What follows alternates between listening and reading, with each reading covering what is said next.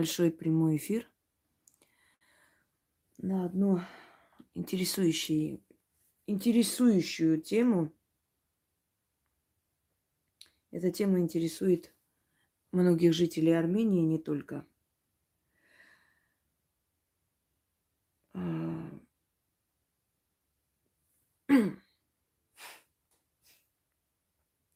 И я хочу немного прояснить про одну женщину, одну особу, которая на самом деле, как черный, серый кардинал, правит Арменией. Не ее муж тряпка, а она правит Арменией. Я хочу некоторые аспекты прояснить про эту даму, чтобы вы поняли, что этот человек не просто засланный казачок, это человек, где-то выращенный выродок, который четко по плану губит Армению и делает это специально. И все, что происходит в Армении, это все часть одного черного ритуала, который производит эта женщина. Магия не делится на черную и белую сторону, я об этом уже говорила. Но когда мы хотим более четко и ясно объяснить миру, что происходит и кто, то есть что делает человек и для чего, для каких целей, вот эту часть магии, эту сторону магии называют черной, точнее злой. Теперь смотрите, я хочу вам сказать некоторые детали прихода к власти одной особой вместе со своим мужем. Начнем, пожалуй, с одного символа, который часто встречается .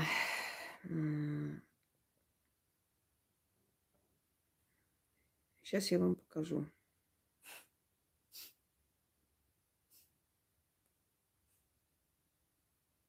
Эту морду его не хочу показывать, рожу. Вот этот символ. Этот символ, который есть здесь, у них на стенах было нарисовано в доме Пашиняна, когда он еще был журналист. Этот символ, с которым выступают голливудские звезды,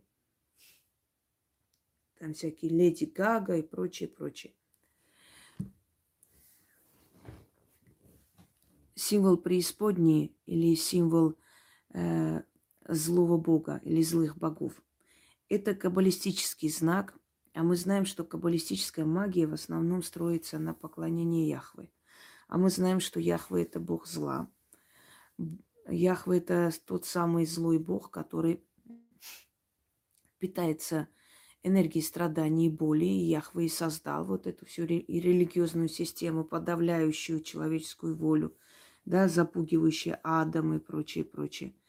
И, собственно говоря,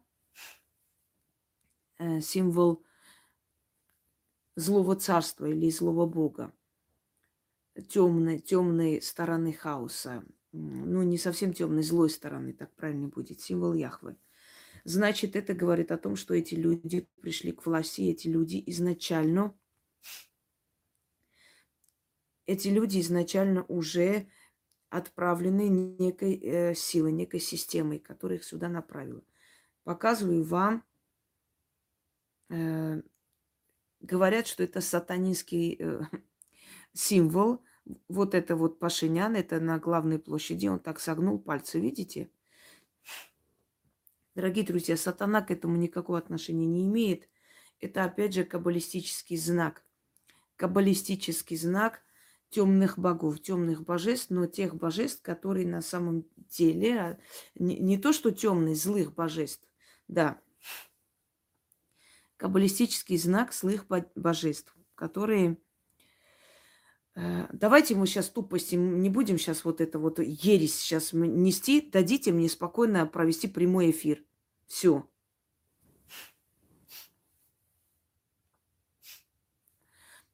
Их магия действует, пока вы этой магии подчиняетесь. Вот таким образом он пришел, да, к власти. Этим символом, этими знаками, когда они стояли на площади, его жена сделала такой замок. это подчинение толпы. Это подчинение, это замок, защита себя от толпы. Так делают, когда люди стоят возле врагов.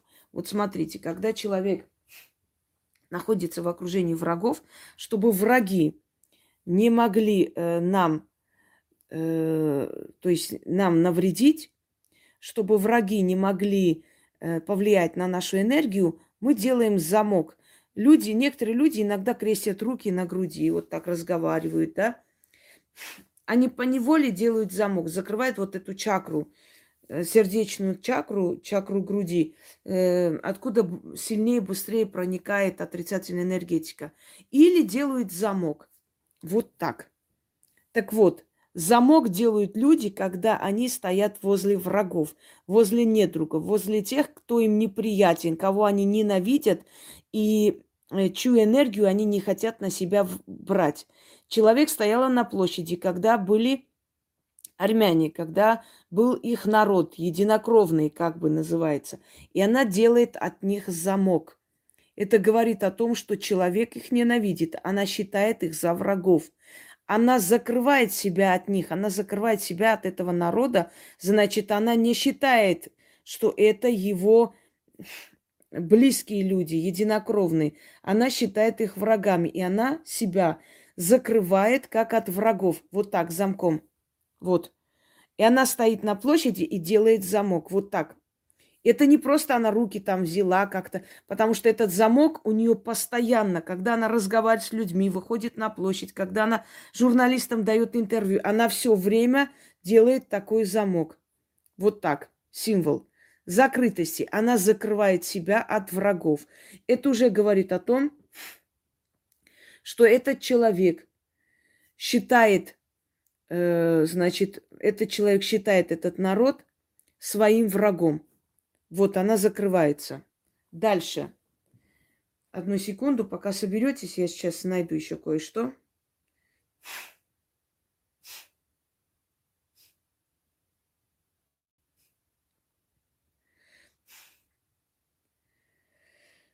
Так.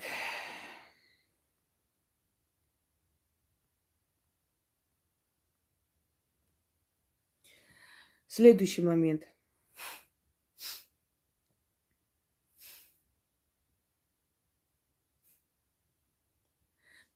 Сейчас найду просто постепенно и вам скажу. Вот, показываю вам замок ее рук.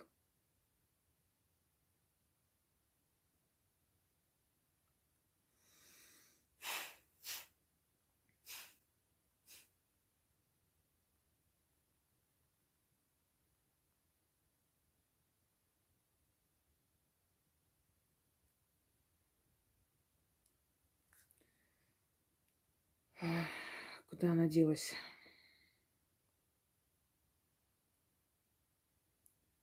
Вот, как я вам и показала.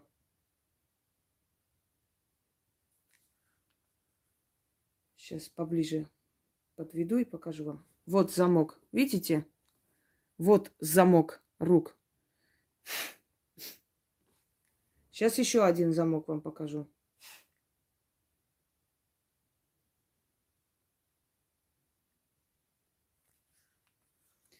Я просто скриню, чтобы поближе сделать. Вот замок. Видите? Она стоит, она закрывает замком себя от людей, как от врагов. Такие замки люди делают там, где напротив них стоят враги. Они от врагов делают замок. Она стоит на площади, где напротив нее стоит ее народ. Это говорит о том, что человек себя закрывает замком, как от врагов. Вот так. Понимаете?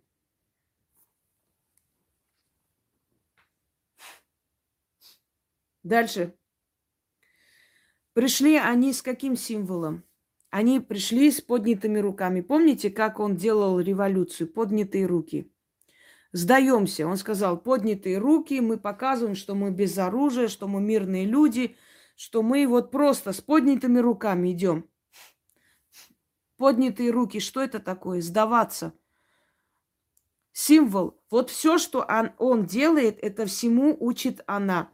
Теперь послушайте внимательно. Эту женщину научили, что в магии, если ты хочешь добиться определенного результата, надо делать все правильно, по очередности, настолько четко, чтобы у тебя получилось. Это ключ.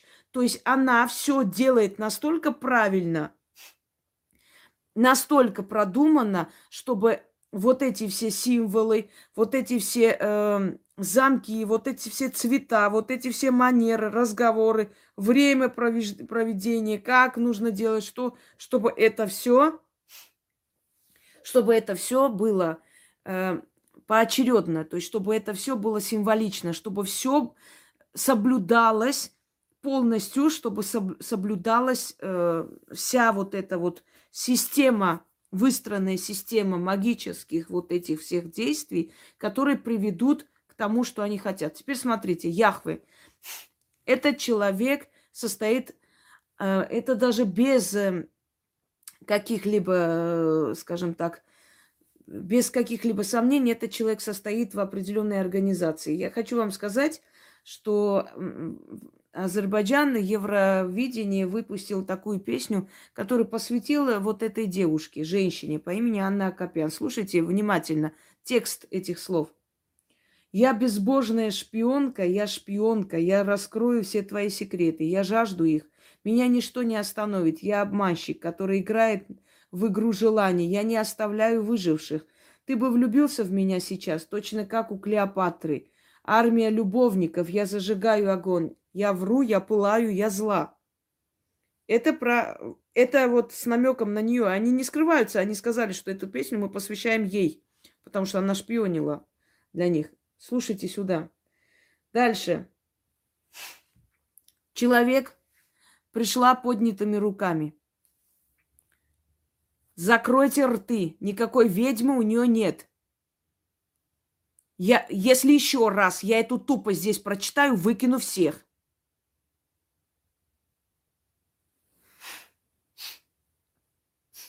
Теперь.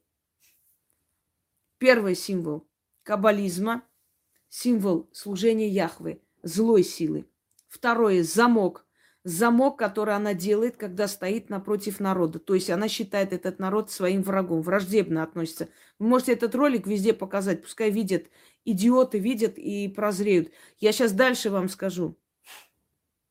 Я вам говорю, как человек, знающий эту всю систему. Теперь смотрите. Поднятые руки, сдаемся, мы будем сдаваться, мы сдаемся.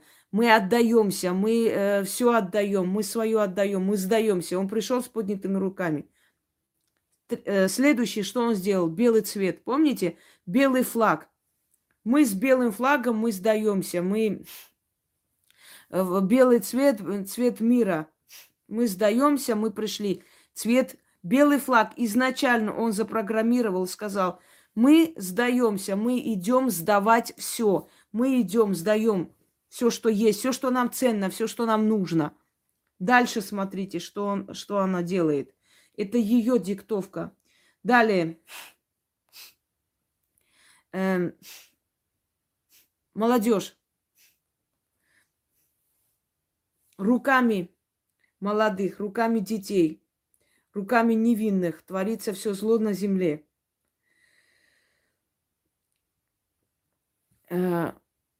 Значит, детей привлекают, выводят детей, пускай дети выходят из школ, там привлекают и так далее. Это невинная энергетика, это сильная энергия. Энергия, которую она жертвует, отдает Яхве для того, чтобы добиться своей цели. Смотрите далее, что происходит. Приходят дети, которые закрывали дороги для того, чтобы его выбрали. Вот эти дети потом пошли на жертву. Есть в каббализме такой ритуал. Если ты хочешь понравиться Богу Яхве, ты должен принести хотя бы одного ария в жертву. Теперь вспомните, в каббализме есть такие фанатичная сторона. Если помните, я помню, что в детстве нам говорили, что есть Пасха, Песах Есть фанатичные люди, которые вас украдут и убьют. Поэтому будьте осторожны. Бабушка нас на Пасху не пускала играть. И я это время прекрасно помню. Вот мы думали, что это какая-то страшная злая шутка, а на самом деле говорили Пасха, вот их Пасха сейчас, и если вы будете там выходить, они могут вас украсть и пить вашу кровь. Это касается именно той части фанатичных каббалистов, и туда не входят именно евреи. Прошу понять, это не еврейская организация, это организация, которая служит Яхве, то есть Богу зла. Понимаете? Они говорят свое оправдание, мол, да, Яхве, но у него есть и добрая часть сторона, и есть и злая сторона. Мы как бы служим ему просто. Не верьте никогда. Откройте Библию, прочитайте, что он сделал с Израилем. Израилем, который назывался его народ. Вспомните, что он сделал с Израилем. Сколько раз Израиль гнал в египетский плен, в вавилонский плен. Что еще? В Персию, да, в Мидию. Что случилось с евреями во время Первой мировой войны, Второй мировой войны, Холокост, Освенцим, все эти лагеря. И до сих пор евреев ненавидят, не любят. Почему? Потому что он сделал этот народ изгоем. Он выбрал этот народ и изничтожил, выпил всю кровь. Посмотрите, есть ли более замученный, измученный народ, чем евреи? У всех народов своя часть боли пройдена, но более замученный, чем евреи, вы встречали вообще? Вавилонский плен, и везде еврейские погромы, и везде евреев гонят. Армяне нет. Армяне прошли такое, но у армян была родина, а евреи все время были гонимы, понимаете? Евреи все время были гонимы. Вы представьте, это на какую силу воли нужно иметь, чтобы через 2000 лет восстановить свою родину. Евреи всюду гонимы. Они гонимы по Палестине, они гонимы в Египте, они гонимы везде.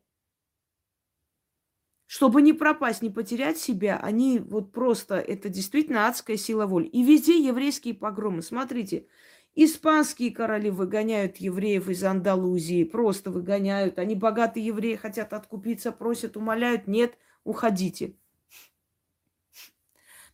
Значит, Османская империя гонит евреев, то принимает, то гонит. Итальянцы гонят, с Римской империи их гонят. Ну, где только их не было. Римская империя пришла, села в Иерусалиме руководить, сколько было убито тогда евреев, сколько... Одним словом, Мидийский плен, Вавилонский плен, Халдейский плен, что еще, Персидский плен. Яхве выбрал евреев, и он их мучил, и мучил, до сих пор мучает. Почему? Потому что он бог зла. Откройте Библию, посмотрите, что он сказал Аврааму. Если ты меня любишь, иди убей своего сына. Докажи, что ты меня любишь. Изуверство, бесчеловечность, живодерство. Иди убей своего сына, чтобы я поверил, что ты меня любишь. Как вам? Нормально? Сначала Агара родила мальчика из, значит, Исмаила, который есть прародитель арабов, хочу вам сказать. Так что арабы и евреи – это дети одного отца, Авраама. Они делят между собой общее, то есть свое, да, имущество. Сначала родила Агара Исмаила, потом родился Исаак, и после чего Бог сказал: выгони Агару вместе с Исмаилом, выгоняй их, пусть уходят. И когда он плакал и не знал, что делать, он сказал: выгони. И отдал Господь всех жен Саула Давиду. И Давид лег с ними и был с ними на глазах у всего войска. Давид насиловал этих женщин на глазах всех. Раздевал, издевался, высмеивал, бил их и так далее. И Давид был любимчиком Яхве. Почему? Потому что зеркальное отражение. Вы посмотрите, там, где говорят, что они святые, что хорошие цари, богобоязненные цари. Они все испоганенные, испорченные, конченые люди. Их всех Яхве обожает, любит и делает из них великих правителей. Он их имя оставляет, он называет их любимыми рабами своими, да? Посмотрите. Сейчас, извиняюсь, выпью немного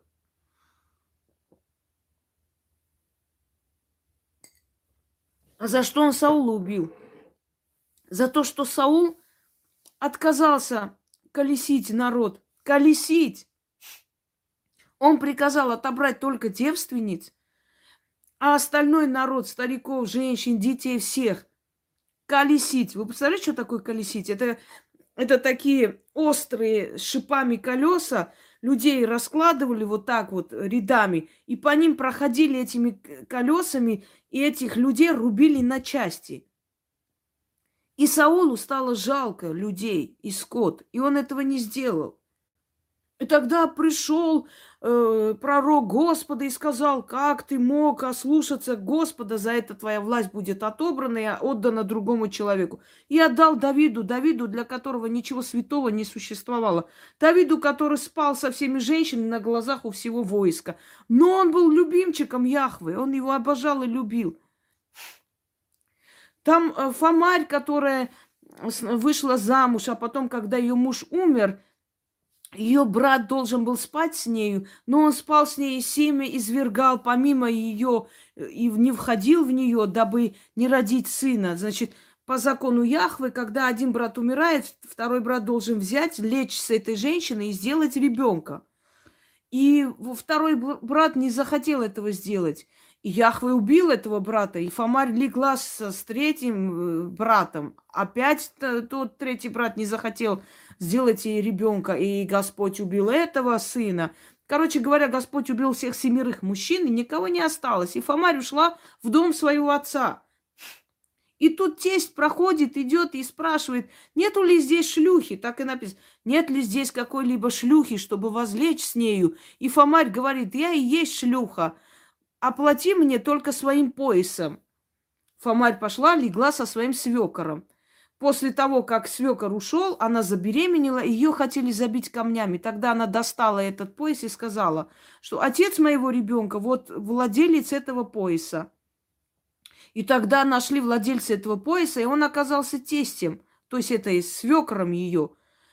И она сказала: вот твои сыновья не захотели мне сына сделать, я заставила тебя сделать этого сына мне. И все похлопались, как молодец, Фамарь, какая хорошая женщина. Вот вам. Аморальность возводится в культ поклонения. Понимаете? Откройте книгу Руфь. И была женщина Рут, которая родила троих детей. Нет, Ноэми родила, то есть у нее было двое сыновей, и она на чужбине, эти сыновья женились на других женщинах, и когда они умерли, одна сноха ушла, вторая сноха сказала: не покину тебя, приду и буду жить с твоим народом вместе с тобой. И вот Ноэми пришла, вернулась и научила мудрая свекровь Ноэми, как сделать так, чтобы Вооза, их богатого родственника, привлечь. И сказала: когда он будет пьяный, вином опьяненный будет лежать в своем стогу у себя на поле, иди и ложись рядом с ним. И когда он проснется, скажешь, что он с тобою был, и он на тебе женится. Вот так сказала мудрая свекровь. И Руфь пошла, возлегла с Воозом, когда увидела, что он пьяный. Когда он проснулся, она сказала: ты меня обесчестил, ты со мной спал, и вот теперь тебе придется на мне жениться. Вооз на ней женился, после чего Руфь взяла к себе Ноэмию, они жили хорошо, поживали за счет Вооза. И вот это и есть прабабушка царя Давида. О чем мы разговариваем? То есть, если сейчас женщина пойдет, напоит мужика, ляжет под него утром, скажет: ты со мной был, и вот на мне женись, мы все скажем: о, проститутка, шлюха, шалава. Но если это написано в Библии, святая женщина Руфь подумала, она поняла, как надо женить мужика. Она очень была умная, богобоязненная, святая, честная женщина. Вот и все. О чем это говорит? Лицемерие.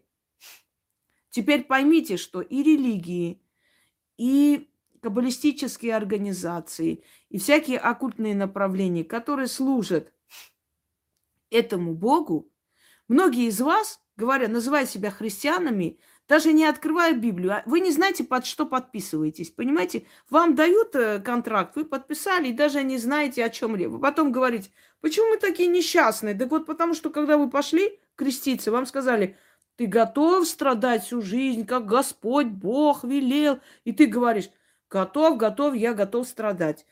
Ты подписался под это, а потом удивляешься, а чего я страдаю? Так ты же сам сказал, я готов, я буду страдать. Да, давайте мне страдания. Дорогие друзья, вот все оккультные организации, все направления, которые служат этому Богу, Богу зла, они приносят зло. Так вот, первое, повторяюсь, они пришли в белом цвете. Белый цвет, цвет сдачи, цвет поражение. Он сказал, с белыми флагами мы сдаемся. Они пришли, руки подняты вверх, они делали символы Яхве, рисовали символы Яхве. Идем дальше. Что дальше происходит? Дальше происходит следующее. Эта женщина начинает путешествовать по Арцаху. Она едет в Шуши. Фотографируется, через некоторое время Шуши сдают. Она едет в Гадрут, фотографируется, через некоторое время Гадрут сдали. Она едет в Карвачар, фотографируется, Карвачар продали. Она едет в Тигранакерт, фотографируется, Тигранакерт продали. Смотрите, она идет туда, как бы прощаясь. Ее вот этот злобный взгляд, злобный, стеклянный, вот этот вот взгляд животного, которым он смотрит на людей, посмотрите на это животное, какая она пришла неотесанной колхозницей, и какая она сейчас стала, конечно, и прическу, одежду, золото, бриллианты, миллиарды за счет государства, отели, я не знаю, понимаете, вот когда голодную собаку один раз покормишь, домой позовешь, а потом уже не можешь выгнать, ты гонишь, а она ночью приходит, через забор залазит, хотя сравнение не очень, потому что голодная собака, она все-таки собака, все-таки животное, святое создание, которое никому ничего плохого не сделал. А это хуже, понимаете, это даже с волками не сравнивается. Это двуногие упыри, упыри. Вот есть люди, а есть упыри. Вот это упыри, понимаете, это просто человеческое обличие. Вы поймите, вы смотрите на человека, вам кажется, что это человек. На самом деле это просто обличие человека, но внутри упырь.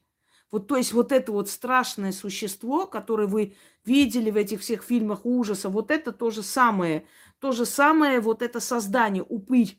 Понимаете, нет человеческого, он питается болью других людей. В нем нет сострадания, в нем нет человеческого что-либо. Абсолютно, он просто похож на человека. Вот и все.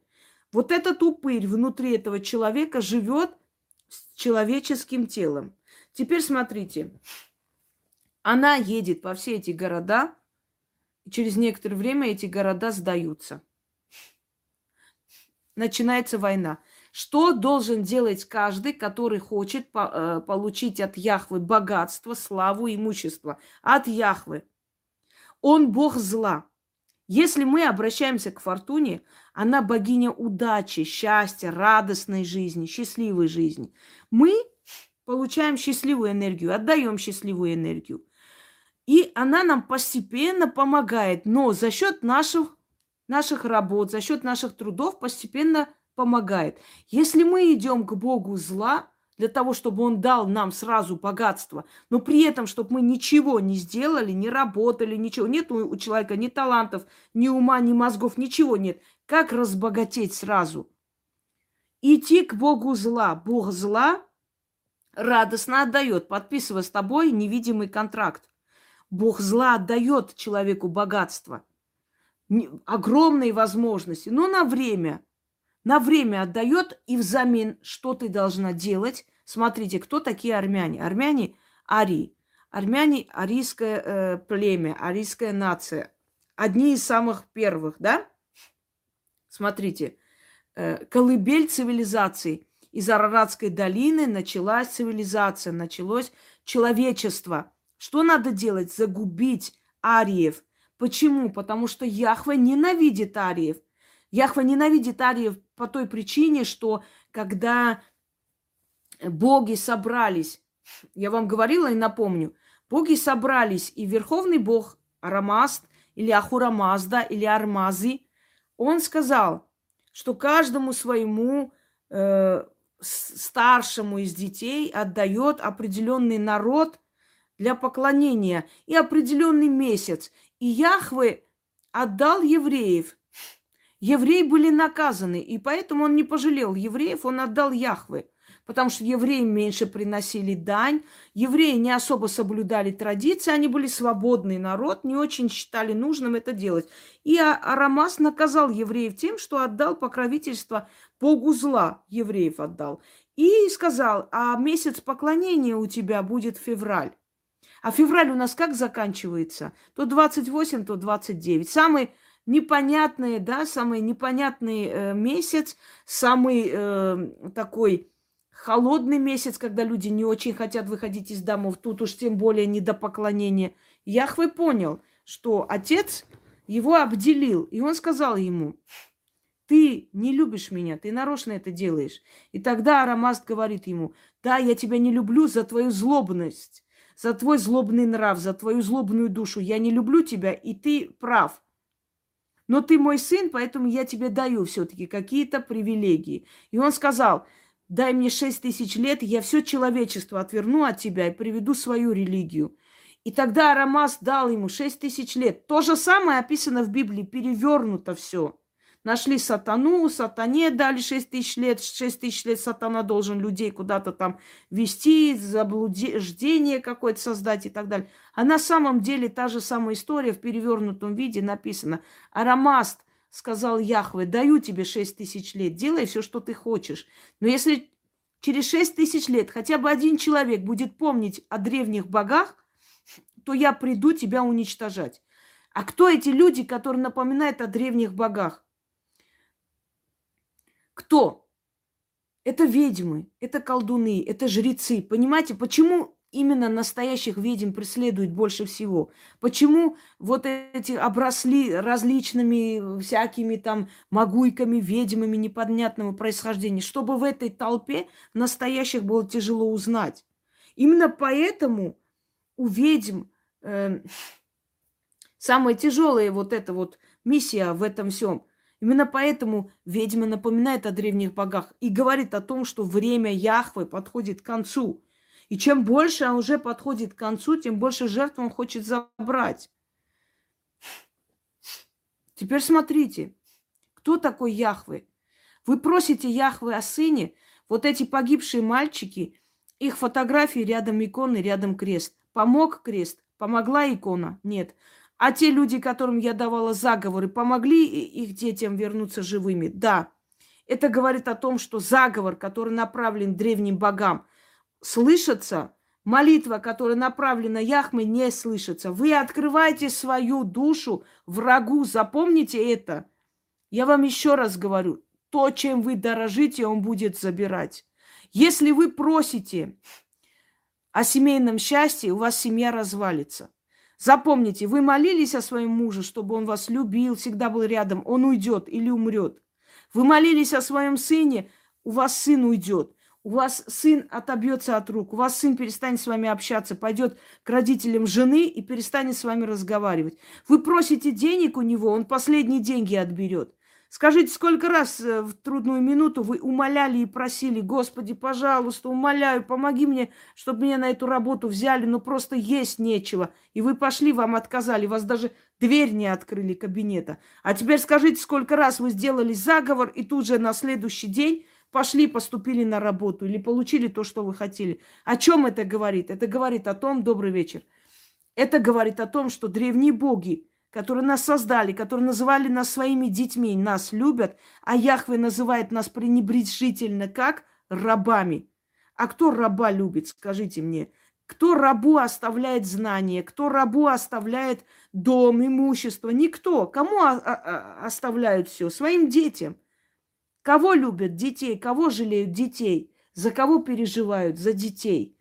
Вот если боги нас называли детьми, они нас любили. Если Яхве нас называют стадо, бараны, стадо, так и написано, стадо мое, бараны мои, овцы мои, ягнята мои, да, рабы мои. Бараны для чего? Чтобы их стричь и резать. То есть он наглядно, открыто вам говорит, я буду вас стричь и резать, я буду вас использовать.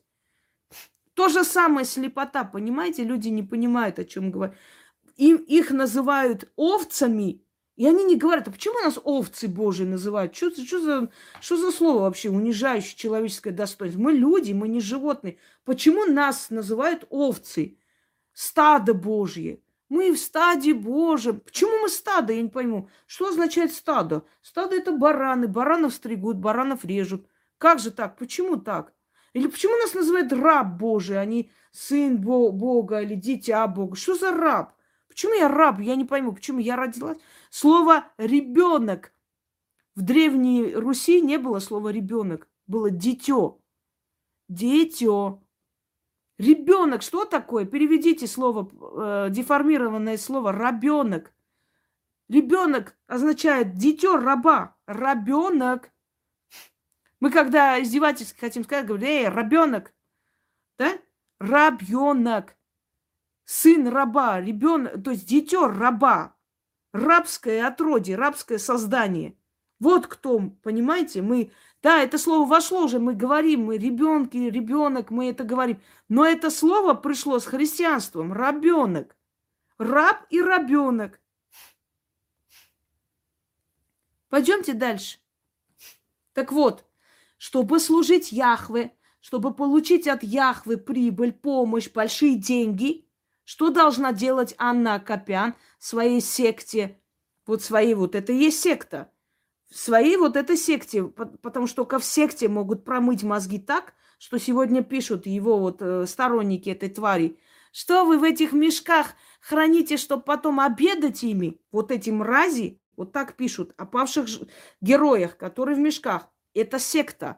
Это только сектанты, с ума сходящие, фанатичные, уже больные на всю голову, способны даже в этом случае такое сказать. Теперь слушайте внимательно. Что должна делать Анна Акопян, чтобы получить от Яхвы богатство? Она должна следить полностью один за другим. Она должна исполнять то, что говорят ее наставники, чтобы все было правильно. Иначе результата не будет. Иначе люди очнутся, иначе ее разорвут. Она должна соблюдать все правила той секты, откуда ее отправили. Теперь смотрите. Вот смотрите. Значит, вот все эти символы соблюдаются.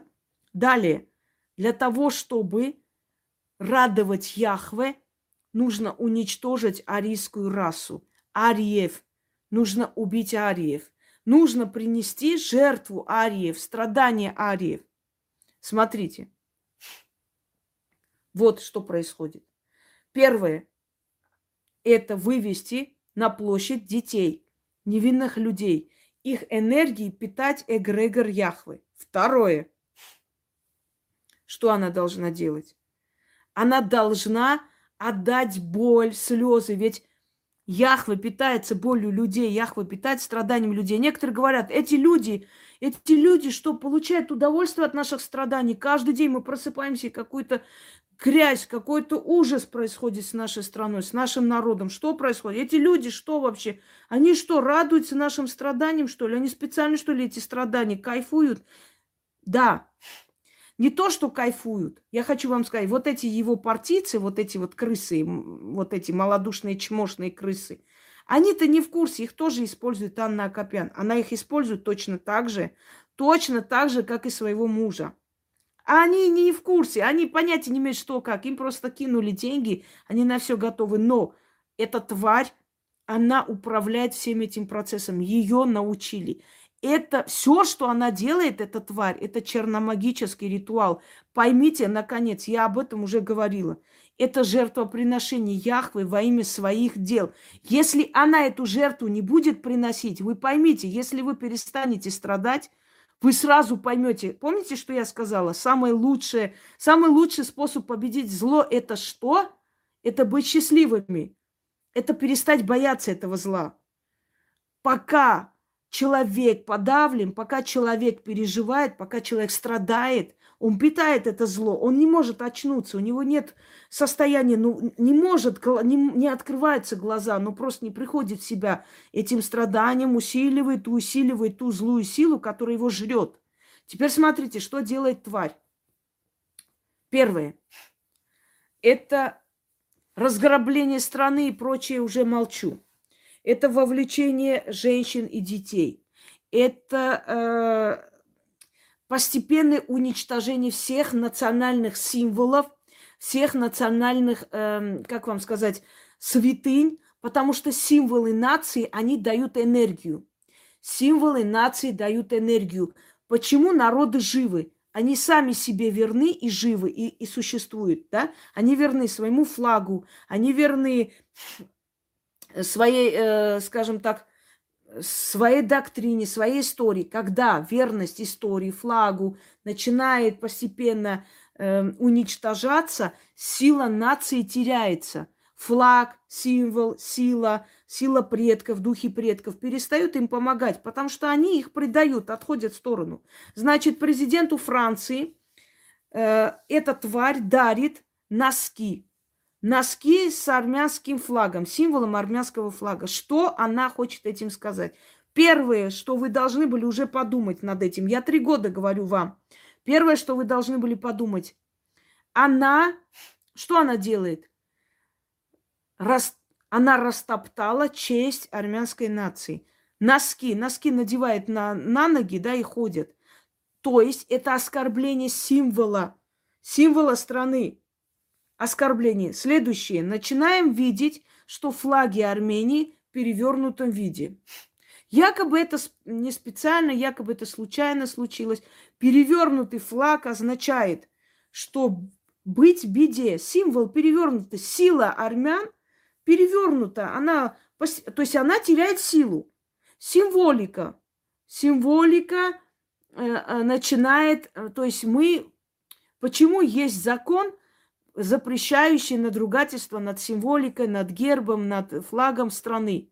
Понимаете, казалось бы, да, можно сказать, да ну, какой-то символ, разве из-за этого нужно вот как бы целую эту? Нет, она очень важна, если народ начинает надругательство над своими символами, над своими историческими памятью, исторической силой. Понимаете? Если он начинает это делать, это говорит о том, что сила предков, сила и так далее начнут постепенно отходить от людей. Ты меня предаешь, я тебя предаю.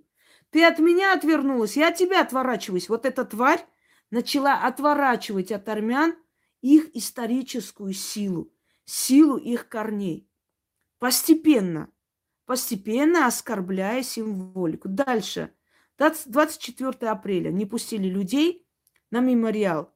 Все, обидели предков, обидели тех павших, которые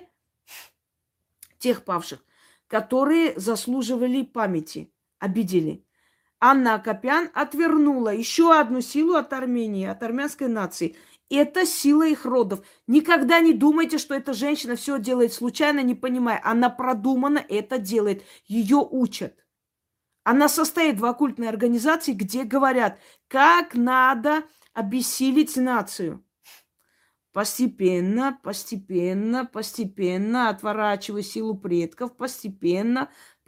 Следующее. 2 ключа. Появляются 2 ключа в Ереване. Ключ от Еревана, города, якобы такой памятник, и ключ от Арцаха. Появляются 2 ключа. Ключ от Арцаха такой. Значит, ключ, внизу знак каббалистический. Написано, значит, знак магии внизу, рука с глазом. Это знак Фатиме, это вообще знак исламского мира. Она не имеет к армянству. Что такое ключ? Ключ Арцаха сдан исламскому миру и еврейскому богу. Девочки, отправьте, пожалуйста, мне на чат еще раз этот ключ. Я сейчас найти не смогу сразу.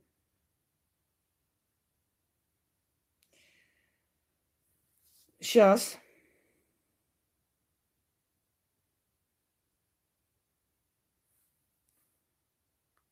Хочу показать. Я извиняюсь, сейчас я найду, вам покажу. Вот. Да, сейчас ключ найду. Ключ. Вот ключ Арцаха. Да. Секунду. Смотрите сюда. Каббалистический знак наверху. Вот. Наверное, меня отправляют эти знаки. Ничего, сейчас я буду показывать. Спасибо, я постепенно буду показывать. Смотрите сюда. Каббалистический знак наверху. Дальше. Смотрите, это глаз Фатимы. Это знак, вообще это исламскому миру принадлежит, потому что Фатима – дочь пророка Мухаммеда. Смотрите, под ключом.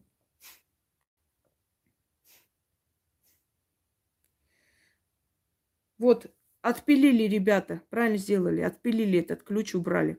Это первое. Это первое. Сдан Арцах исламскому миру и еврейскому богу. Кто с нами воевал? Израиль и турецкий мир. Так ведь? Да. Потому что твари знали, что будет, и они это готовили. Теперь слушаем дальше. Смотрите. Ключ города Еревана. Когда я говорю, что до Еревана будут добираться, меня никто не слышит. Когда же вы меня услышите, в конце концов? Когда у вас разум и мозги появятся, уважаемые люди?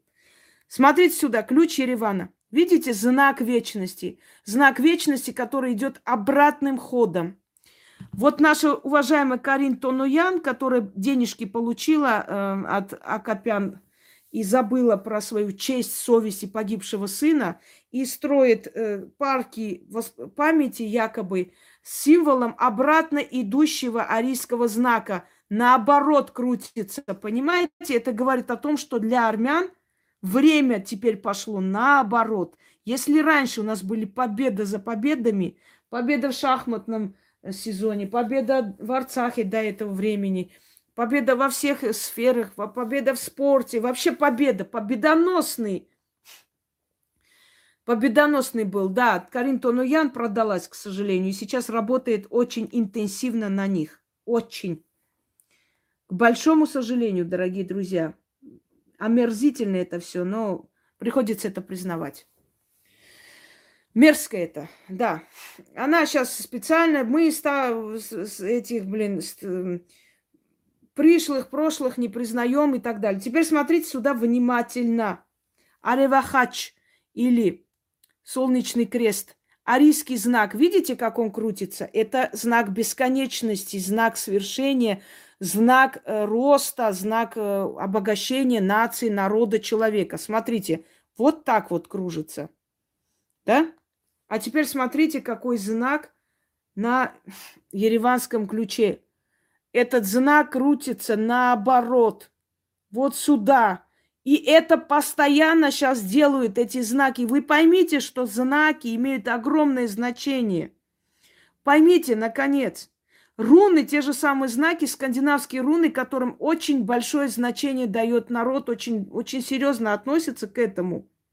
Очень серьезно. Потому что, дорогие друзья, если кто-нибудь вообще когда-нибудь баловался рунами, знает, как это опасно. Мне одна женщина писала, что ей рекомендовали, у нее там, значит, камни были в желчном пузыре. И чтобы камни, в общем, не выходили, посоветовали начертить руну Иса. Иса – это замораживание, остановка. Чтобы камни там остановились. Я говорю, вы с ума сошли? Вы же остановите эти камни, неизвестно, где они будут в этот момент. Вы просто начертите эту руну, она остановится в таком месте. Она меня не послушалась и чуть не умерла. Подождите, мы сейчас до Украины потом доберемся. Мы не про Украину сейчас. Так вот, она начертила руну Иса на том месте, где камни, значит, желчного пузыря. И знаете, оказалось, что камень в тот момент как раз поднялся наверх и закрыл вот этот проток. А проток, когда закрывает, он должен идти потом обратно, вниз идет. Немножко болит, потом уходит вниз, желчь его отталкивает. Но когда человек рисует руну Иса, то есть останавливает на этом месте камень, она чуть не умерла, у нее протоки закрылись, она пожелтела, там доставили в больницу, за 15 минут сделали операцию. Почему? Потому что они работают, эти символы, они живые. Теперь смотрите, еще раз показываю вам знак вечности. Знак вечности вот так должен крутиться, понимаете? Не просто так часы идут таким образом, вот сюда, по часовой стрелке. Часы же не просто так крутятся, они вперед толкают время, вперед идет время, идет развитие человечества, идет развитие нации. Вот она, арийский знак. А теперь смотрите, какие знаки везде. Наоборот. Они что, не знали, что они делают? Вы хотите сказать, что это случайность? Нет. Я бы поверила в случайность, если бы это было в одном месте. Если это постоянно встречается сейчас в символиках, везде. И даже в этих парках памяти делают арийские знаки, якобы наоборот. Время для Армении идет на обратным ходом. Вот все, что мы имели, мы теряем. Понимаете, мы все, что вот этот символ вечности нам дал, кружась над нами. Сейчас это все мы отдаем обратно. Смотрите, мы все обратно отдаем. Арцах обратно отдаем, Армению отдаем обратно. Все, что у нас есть, уничтожается. Да, обнуление нации. Что он сказал, эта тварь? Я начну с нулевой точки. Я уже не говорю о его книгах, в которых он говорит, что я очень хочу отдать Арцах Азербайджану. Только надо народ убедить в этом, что это очень нужно для их безопасности. Понимаете? Да, здесь вот мне еще сказали, что 12, значит, этих различных символов вот внутри ключа, 12, вот я так понимаю, в этом круге 12 таких этих кружочков, что означает 12 месяцев, то есть весь год, всю вечность, всю жизнь. Наше приобретение, все, что приобрела наша нация, она обратно отдает, обнуляет, уничтожает народ. Идем дальше. Дальше что случается? Сейчас, секунду, я посмотрю, что у нас девочки отправили. Вот, смотрите, в парках, видите? Обнуляющий знак. Вот это Карин Тоноян строит эти парки. Ей сказали, почему вы обратный символ делаете вечности? Она ничего не ответила. Вот смотрите. Обнуляют память, обнуляют все. Слушаем дальше. Так. Да, в центре Еревана Северный проспект. Все. Просто понимаете, как невнимательные люди настолько наплевательски относятся к своей родине, к своему миру, вообще ко всему, что они не видят эти знаки. Дорогие друзья, дальше послушайте меня. Что делает эта женщина теперь? Для того, чтобы задобрить Яхве, что надо делать? Надо питать его энергией. Вы поймите, вот вы идете к определенной силе, вот вы пришли к фортуне, вы просите денег, вы просите помощи. Вы просите хорошей жизни, да? Значит, вы что вы говорите? Вы отдаете хорошую энергетику. Вы говорите, там, прошу, хочу жить вот так-то, хочу в достатке, хочу денег, хочу счастья, удачи и так далее. Пожалуйста, помоги мне. Взамен приносите сладости, свечи, красивый алтарь. Взамен раскладываете рядом там какие-то камни, да, украшения. То есть вы светлыми вот этими подношениями, символами богатства, радости, счастливого настроения и так далее, вы отдаете это счастливое настроение божеству, она вам это счастливое настроение возвращает деньгами. И вы вот этой радостью питаете ее эгрегор, то есть ее силовое поле. А что может потребовать Яхве, бог зла и боли? Боль, зло, слезы. Взамен на то, что ты будешь богато, хорошо жить. Да, она богато, хорошо живет. Она покупает себе замки, дворцы, машины, разъезжает. Сыну купила, дочке купила. Они все в дочери там старшие сиськи сделали, там разные стороны, не знаю, что там. Они живут замечательно, но взамен что они отдали? Ваших детей. А теперь смотрите сюда внимательно. Так, те, которые приводят тебя к власти... они должны быть уничтожены. Так гласит Каббала. Все те, смотрите, каббалистическая религия, направление, она говорит, ломай ту спину, через которую ты поднялся к власти. То есть уничтожай тех, кто тебя привел к власти, чтобы они ничего с тобой не сделали. Они же сильные, они смогли тебя привести, а вдруг они тебя сметут. Теперь смотри, что делает. Как только он пришел к власти, нужно дать новую жертву Яхве для того, чтобы он укрепил Дорогие друзья, почему коммунисты столько людей расстреливали по этим всем красным зонам и так далее? Некоторые говорят, потому что бесплатно рабочая сила нужна была. Вы знаете, бесплатную рабочую силу они и так могли найти. Если бы они сказали людям, что вот ради строительства коммунизма и так далее, они все очень беспрекословно верили, а люди и так бесплатно работали. Люди работали просто ради какой-то там корочки, какого-то там, не знаю, куска бумаги, в котором было написано, что тебя награждают, благодарят и так далее. Они готовы были работать. Мой дед работал, ударник труда. Что он там получил? Целую стопку благодарностей и ни копейки денег. Люди и так готовы были за идею бесплатно работать, да. Не было никакой необходимости по лагерям их раскидывать. Но что они сделали? Они точно так же заключили договор с этой злой силой. Понимаете, вы поймите правильно, они не идут и не заключают договор. Вот так. Вот, здравствуй, Яхва, я хочу вот договор заключить. Они просто хотят подняться. И их кто-то учит и говорит, а вот этим путем ты не поднимешься. Нужно другое направление. А знаешь, как надо делать? Надо злой силе дать жертву. А как? А вот, смотри, невинных, детей и так далее. Как? Я же не могу идти убивать детей. Как я могу? Не надо их убивать. Надо сделать так, чтобы они умирали, чтобы их родители страдали. Надо огромное количество боли собрать и питать эту силу. Она тебе взамен будет давать богатство. Ты даешь им энергию боли, они этим питаются, усиливаются. А взамен они тебе дают богатство, власть, все, что ты хочешь. А как это сделать? И тут Пашинян вспомнил, а ведь Алиев хотел Арцах купить когда-то, а Серж не согласился. При всем нелюбви к нему, к Сержу Саркисяну, я говорю, что он как человек не согласился это сделать. Даже записи были, я вам показывала. Вот Серж не захотел продать Арцах, а он решил продать. А почему бы нет? А я возьму и продам. 5 миллиардов, знаешь ли, на улице не валяются. Что делает? Как он сделал, я уже об этом говорила. Давайте вот самое великое предательство в истории. Есть у меня вот такая лекция, я там все разложила. Не будем об этом. Сейчас мы о символике, о магии говорим. Смотри сюда. Начать войну. Начать войну. Войны не было в планах, не было во Вселенной войны. Но они искусственно его начали.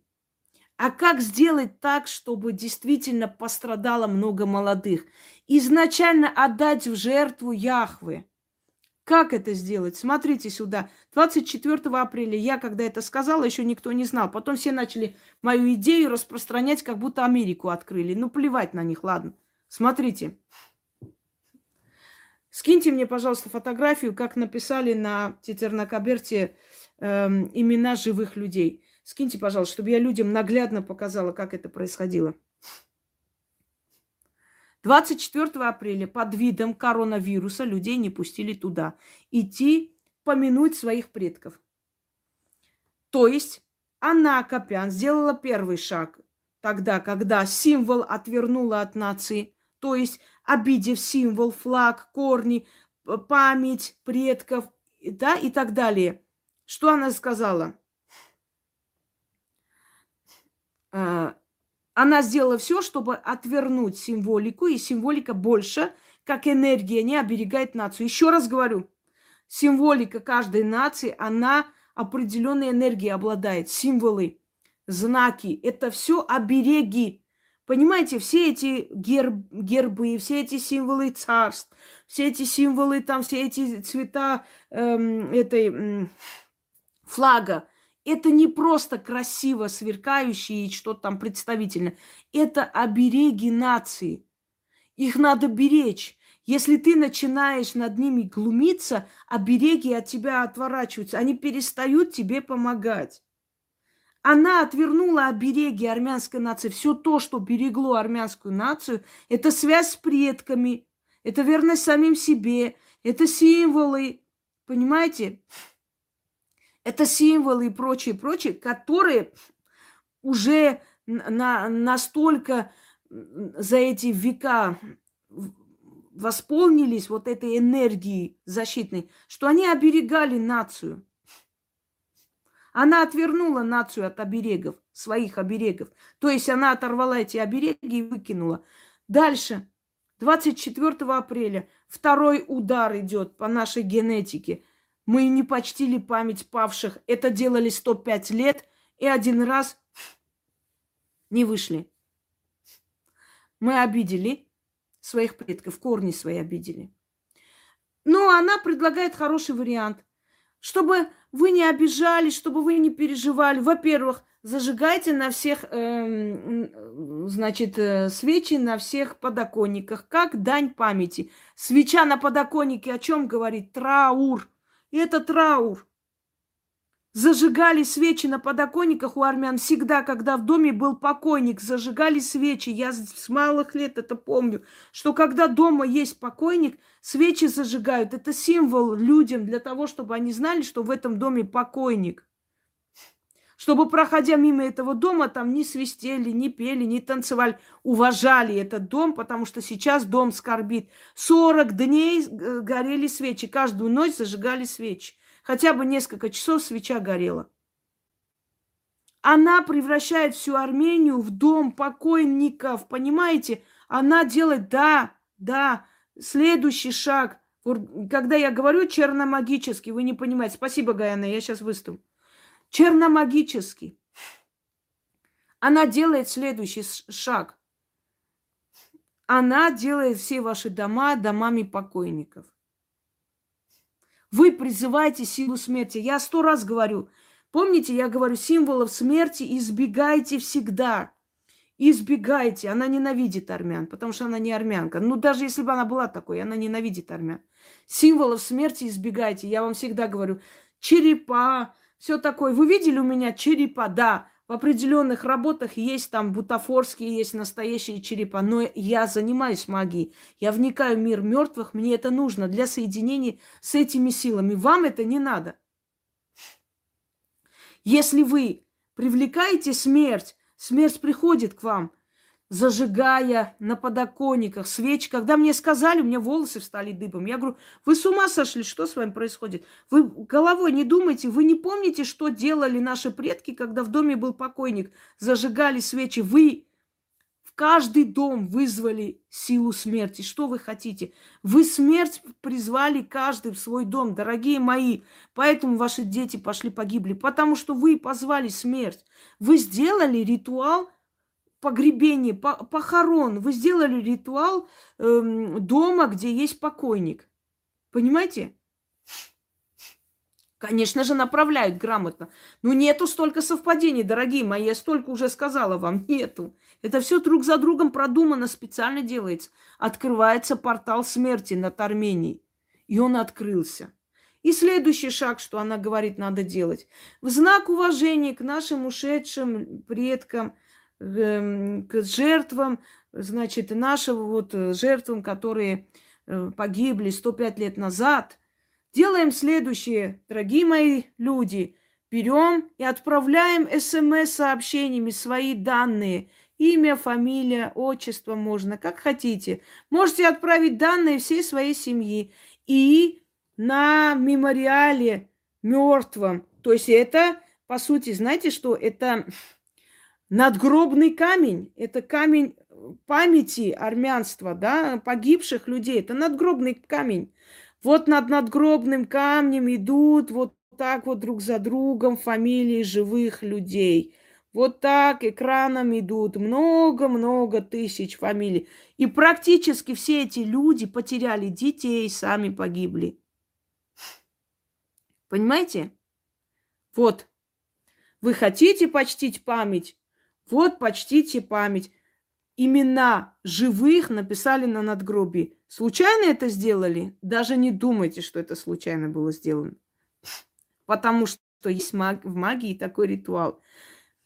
Берется фотография человека, либо имя человека.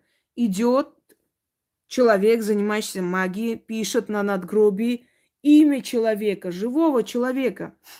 Приклеивает фотографии. Только одно «но». Это надгробие должно быть безымянным. А здесь как раз безымянное, потому что оно посвящено всем людям. Это не одного человека, чтобы там... Вот, И над надгробием вот так, смотрите, Ананян Рима, Андреасян Рузан, Антонян Арус. Я готова поклясться, что у этой Рузаны, Римы, Арус, не знаю, еще кого-нибудь, 100% либо брат, либо дядя, либо отец погибли. Смотрите сюда. Первое. Вы все покойники. У вас скоро в домах будут покойники. Зажигайте свечи, народ армянский, и поставьте все эти свечи на подоконниках, как кто, как те, у которых дома есть покойники. Почему? Потому что скоро в ваших домах будут покойники. Вот о чем она сказала. Понимаете? Она это сказала вам в лицо. А потом сказала, а на надгробии напишите ваши имена, потому что вы уже мертвы. Я вас уже отдала в жертву. То, что она говорила своим подругам, сейчас я не буду приводить, потому что это всего лишь слова бездоказательные. Но многие ее подруги говорили, она сказала, я не жалею эту нацию, а эта нация меня пожалела, когда я, когда мы жили впроголодь, нация виновата. Она ненавидела их. Да. Вот более четкое фото. Вот я показала. Это мои слова сказаны. Еще в Инстаграме сохранили люди, передают. Вот. Смотрите, видите? Вот так идут имена покойников. Портал смерти открыт, дорогие друзья. Следующее, что она делает? Начинается война. Провоцирует войну. Провоцирует войну с обеих сторон. Теперь. Война началась. Тварь собирает отряд женщин. Женщин, которые любовники турецких предпринимателей в России, то есть любовницы. Она собирает отряд тех женщин, у которых есть прямой контакт, прямая связь с турками. То есть тех женщин, через которых она может передать все, что ей нужно этим людям. И многих из них узнали. Одна из них из Абхазии, армянка, у которой муж турок. Она пошла воевать. Логично, что муж турок не стал бы свою жену пускать туда воевать против своих. Это невозможно. Почему он пустил? А потому что она пошла шпионить. Поэтому муж ее пустил спокойно. Называет она свой отряд Эрату. Просто так? Она сказала, дочь Тиграна Великого. Думает, все такие же необразованные твари, как она сама. Это правнучка Тиграна Великого. Эрату. Кто такая Эрату? Эрату – это та царица, которая отдала, внимание, которая отдала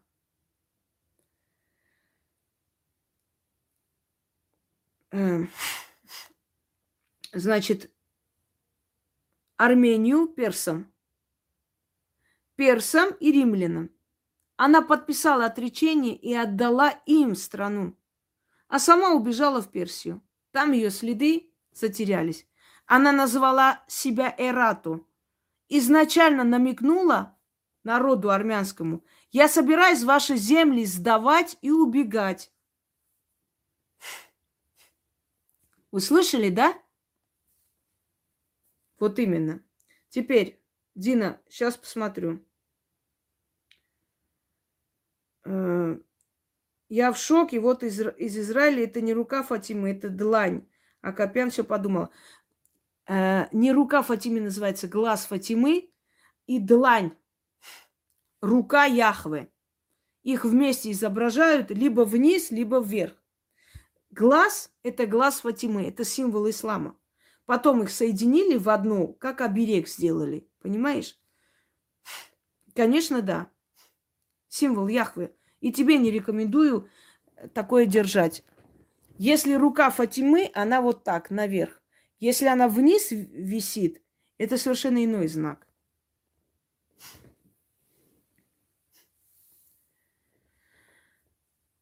Теперь, Сюзанна, он нарочно...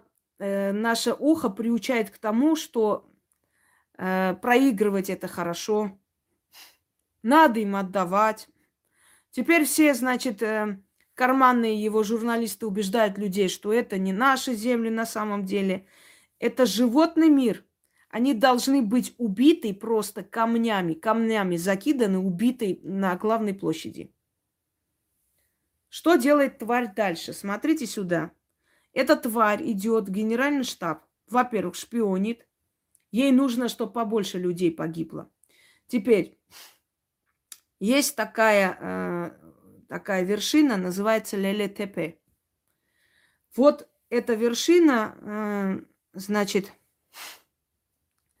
была занята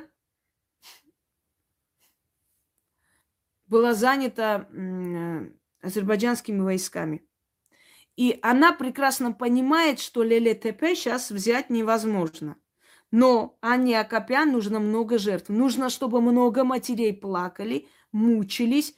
И эту энергию она будет отдавать Богу Яхве. Ей это надо. Ей нужно, чтобы были больше жертв. И что она говорит? Она устраивает там истерику. Конечно, я считаю, что те генералы, которые пошли у нее на поводу, они не мужчины, они чмошники. Потому что если бы они были генералы, они бы отвезли ее в лес и пустили бы ей пулю в лоб, видя, что эта мразь пришла для того, чтобы уничтожить Арцах и убить этих детей. Если бы они были мужчины, эта тварь сейчас бы гнила в земле где-нибудь. Но поскольку они были чмошники и тряпки, она свою жопу им вытерла. И что она делает? Она истерит, что мы должны брать Леле-Тепе, и мне плевать, сколько там будет жертв. Дорогие друзья, 3000 человек было убито под этой высоткой, под этой вершиной. 3000 человек. Естественно, высотку не взяли. 3000 человек за один раз, за один бой было убито, уничтожено. Это раз. Это раз. И она тут же отдала первую часть, да, дани Яхве. Второе. Чтобы вывести своего выблядка по имени Ашотик, вот этого ублюдка своего, чтобы вывести... Они отвезли его в Карвачар, чтобы он там фотографировался, показался народу. Он же воюет там очень страшно. Вот чтобы свою выродка вывести оттуда, 1200 человек было убито. Погибло 1200 солдат, чтобы одного ублюдка Ашотика привезти в Ереван. Они все предвидели, Роксана. Эти генералы все предвидели. Им просто деньги дали, они замолчали. Все они все предвидели. Когда сейчас выходит и начинает говорить, вот я знал, я видел, что она передает сведения, мы все это видели, мне хочется им просто плюнуть в рожу. Такое ощущение, как будто первоклашки вышли и вот не знают, вот они мы не знали, мы вот не понимали, твари. Все вы понимали. Просто генералы превратились уже в барыг, у них большое имущество, огромные склады и все такое. Они не хотят лишиться своего богатства. Они знаете, чего ждут? Ну, власть поменяется, все, дальше будем жить, уже скажем, что мы против него и все такое. Но уважение народа к вам уже не будет тварей. Если мы раньше говорили «наша армия» и этим радовались и гордились, теперь, когда мне скажут, что я солдат армянской армии, я просто вот обещаю вот так харкнуть вам в лицо. Потому что солдаты армянской армии – это те, которых вы убили, твари. Вот они были солдаты. И они знают, кто вы вообще. Вы кто. Слушаем дальше. Первая жертва Яхве она отдала. Следующее. Друг за другом все отдали. Муж с женой все отдали. Теперь, вы думаете, эти тела она спрятала только из-за того, чтобы скрыть жертвы?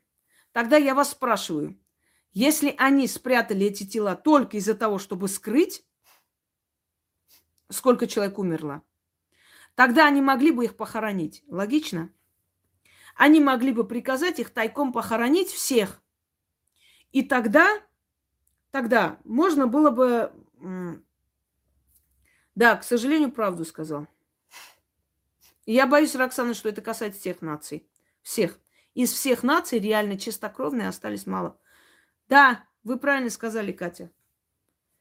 Если бы они хотели просто скрыть, они бы похоронили эти тела. А почему они так на поругание кинули эти тела? Чтобы их души мучились.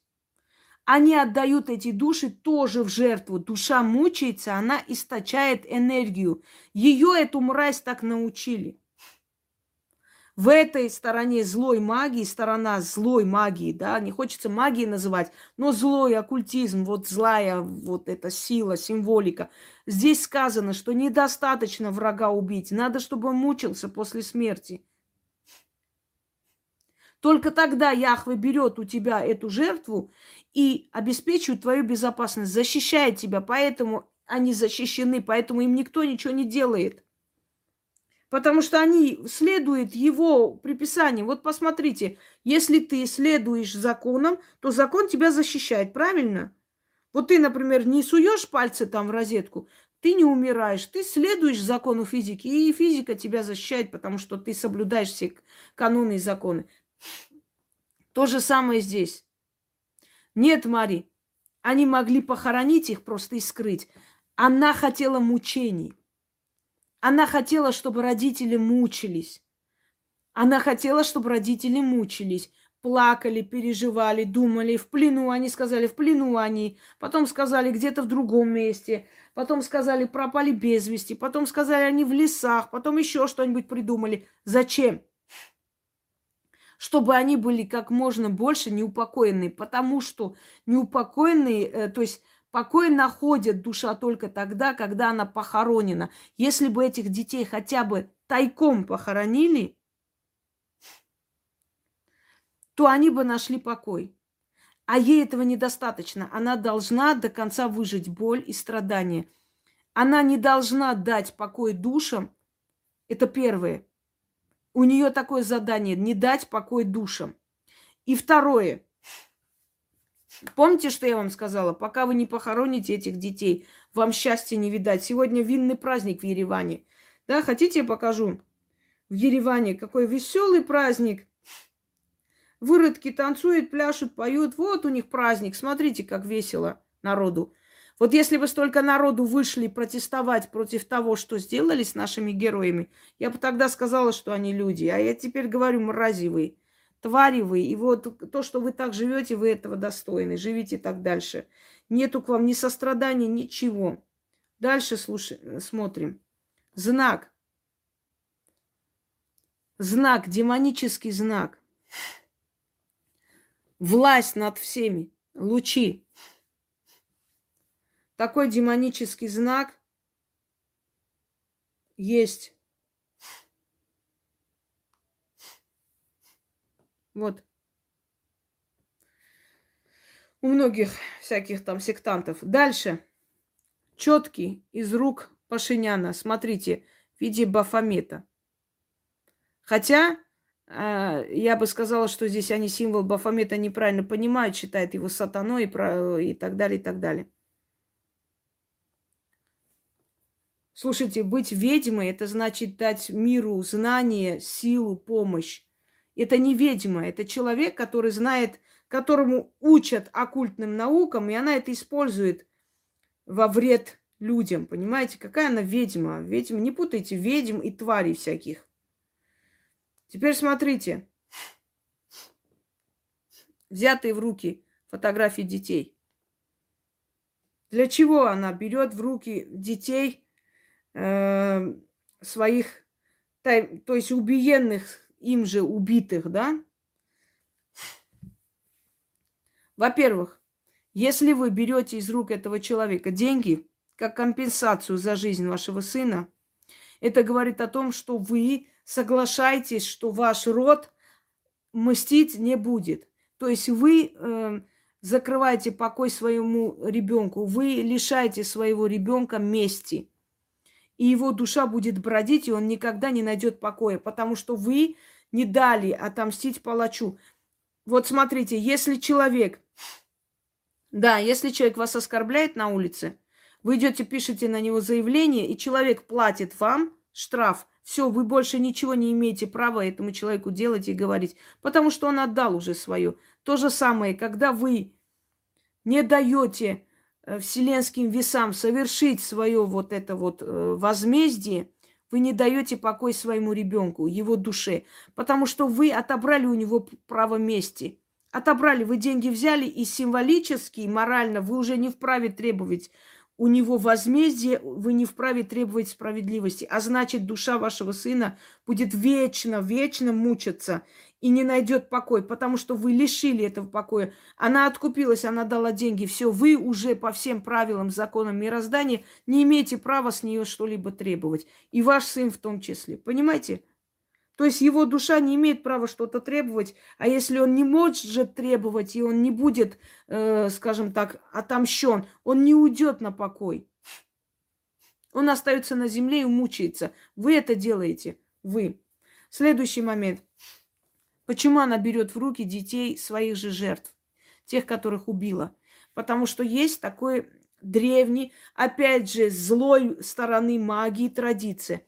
Во-первых, берет в руки ребенка, того, кого она убила, лишает этот род возможности мстить. Она с ними подружилась, она с ними нашла контакт, то есть ей позволили взять в руки ребенка этого рода. Это значит, приостановилась месть. Этот род ей мстить не сможет. Даже если будет умолять, просить всех богов, боги за них не отомстят, потому что она пришла, помирилась, отдала деньги, взяла ребенка в руки. Второе. Взяв ребенка, запомните, идиоты, которые даете в руки этой твари своих детей, взяв ребенка в руки, на руки, она скидывает этому ребенку свои бедствия.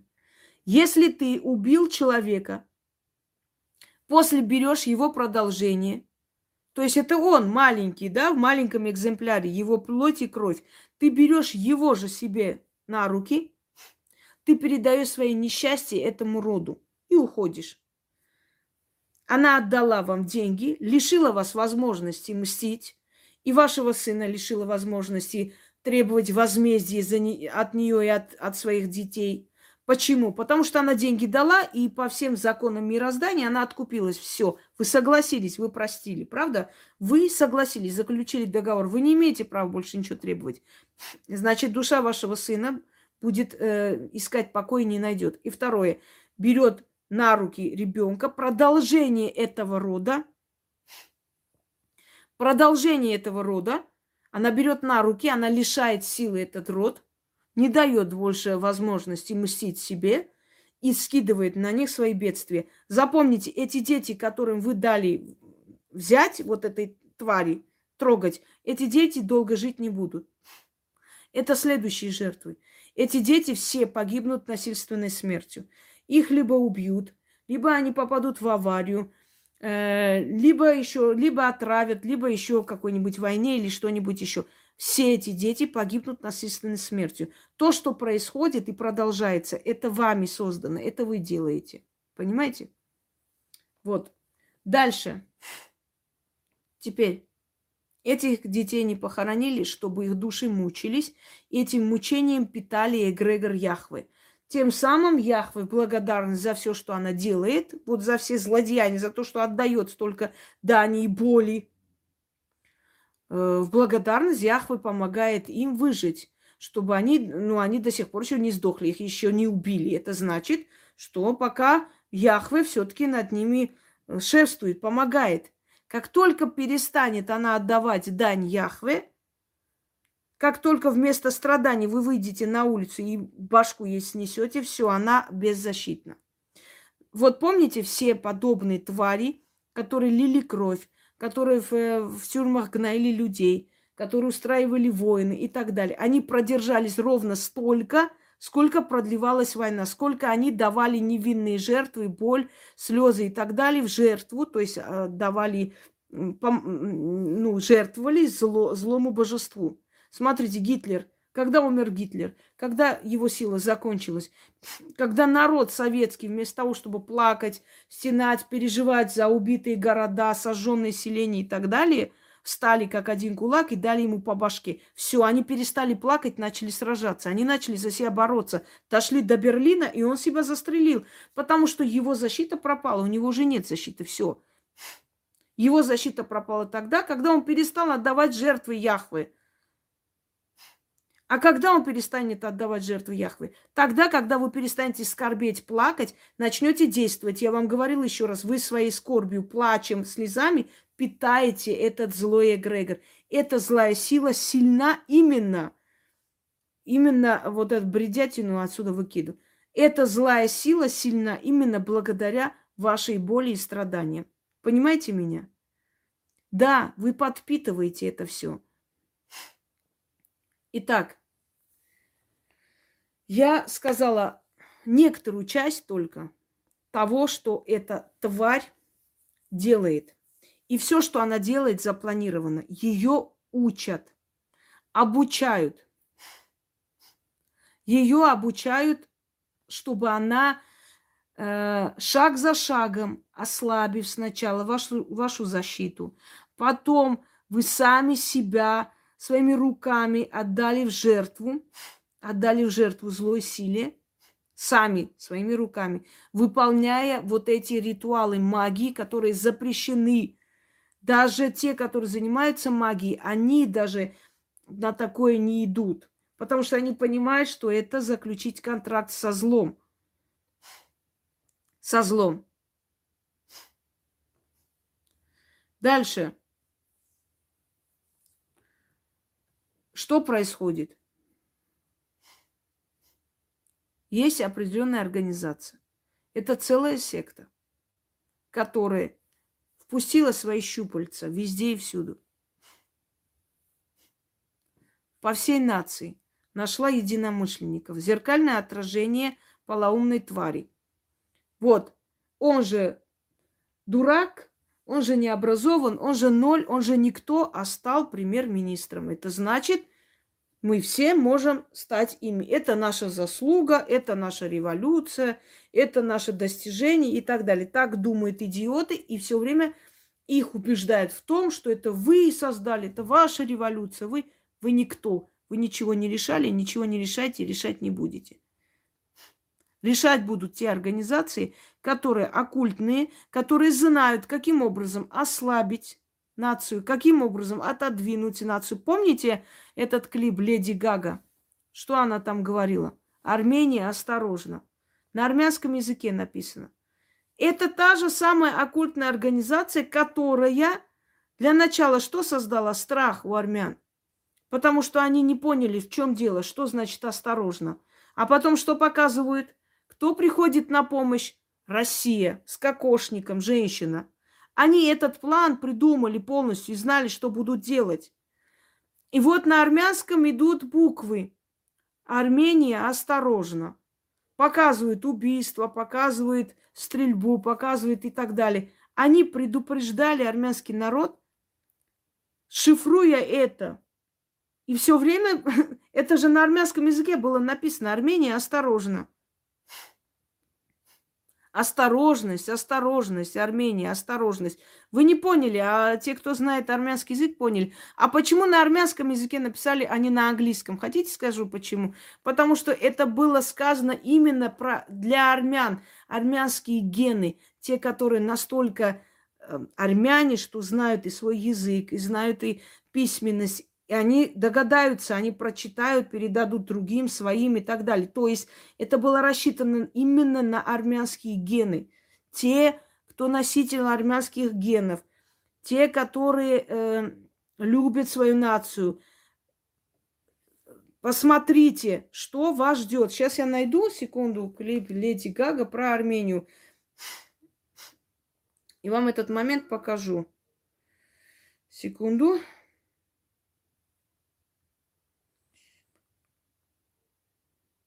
Одну секунду.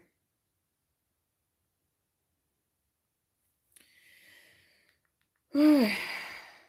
Тут полностью символика.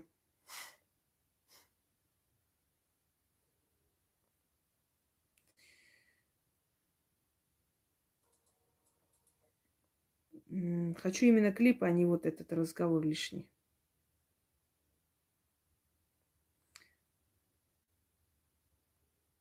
Откройте клип «Леди Гага» про Армению. Сейчас, секунду. Сейчас загрузится, и я вам покажу момент.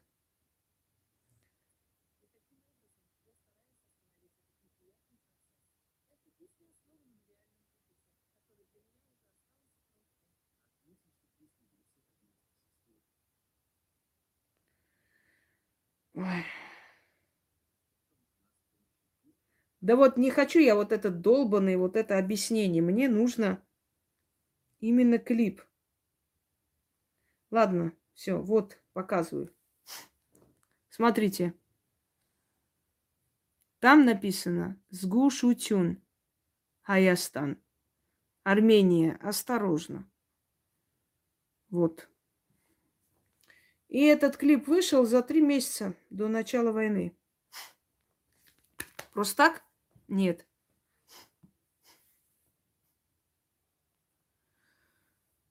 Да. А я вам говорила, что многие люди, которые добились высот, которые добились определенных высот, они обращались либо к силам удачи, да, к божественным силам, либо к темным силам, но в то же самое время отдавали дань этим силам. Или энергии добра, или наоборот.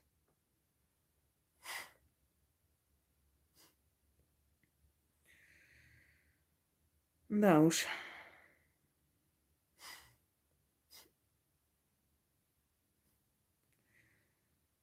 Вот.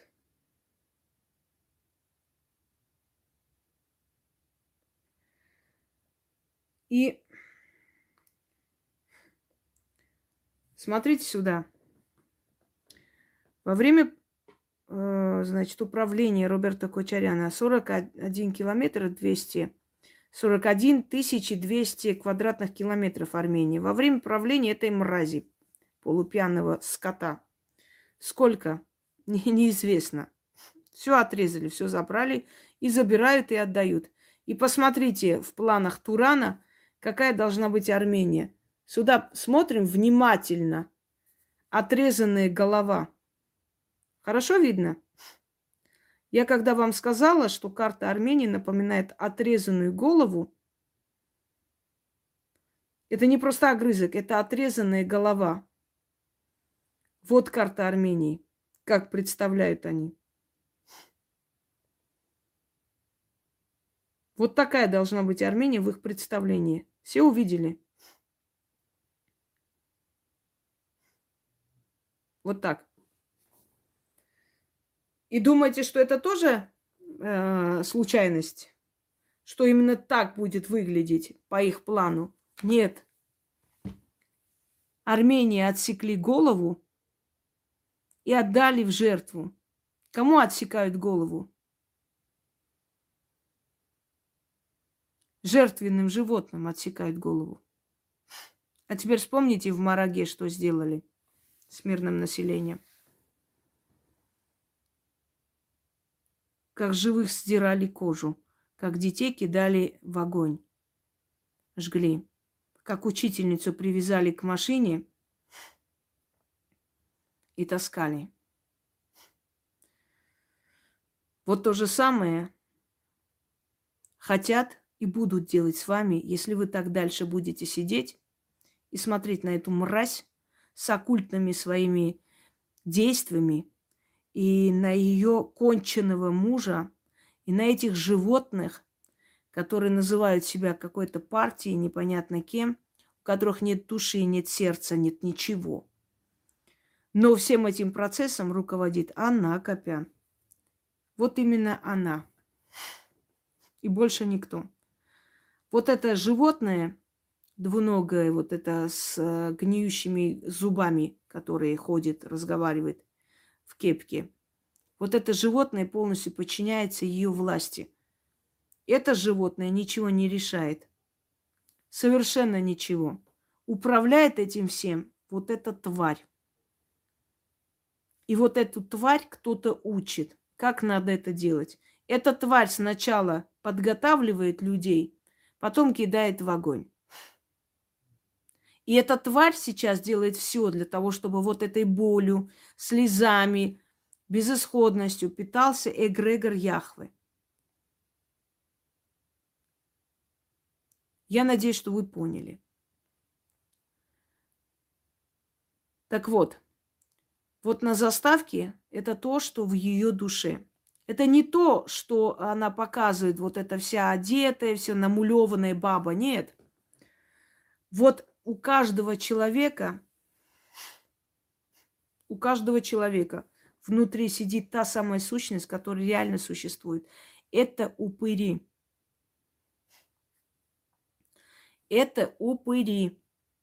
Понимаете, есть люди, есть упыри. Поймите, что среди нас есть упыри. Их немало. Это люди, у которых нет чувств. Это люди, которые пожирают чужую энергетику. Это люди, которые питаются болью, которые создают вокруг себя боль. Смотрите, человек пьет, алкаш конченый. Всю семью извел. Мать устала от этого всего, умерла, потому что очень много страдала. Жена постарела раньше времени, в конце концов бросила, ушла. Значит, дети ушли, не хотят его видеть. Соседи уже устали, то он топит их, то их сжигает, их еще что-нибудь делает. Но он живет. Он живет и живет. Понимаете, нормальные люди умирают вокруг него, все они могут выдержать. А он живет и живет и живет. 80 лет, 90 лет, он уже всех достал, уже всех, все ненавидят его, а он живет. Почему? Потому что этот упырь, он нужен злым силам, понимаете? Этот упырь надо снести, надо твою голову снести, а не тетернакабер. Твою башку надо снести. Ты поняла? Вот тебя снести надо. Весь твой род. Так вот. И вот этот упырь берет у людей эту злую энергетику и питает злые силы. И для того, чтобы злые силы все время подпитывались этой энергией, они поддерживают его жизнь, его существование просто. Делают все, чтобы его не грохнули, чтобы он жил. И он вокруг создает вот эту вот ауру страданий, и этим страданием питает эти злые силы, понимаете? Вот почему он живет.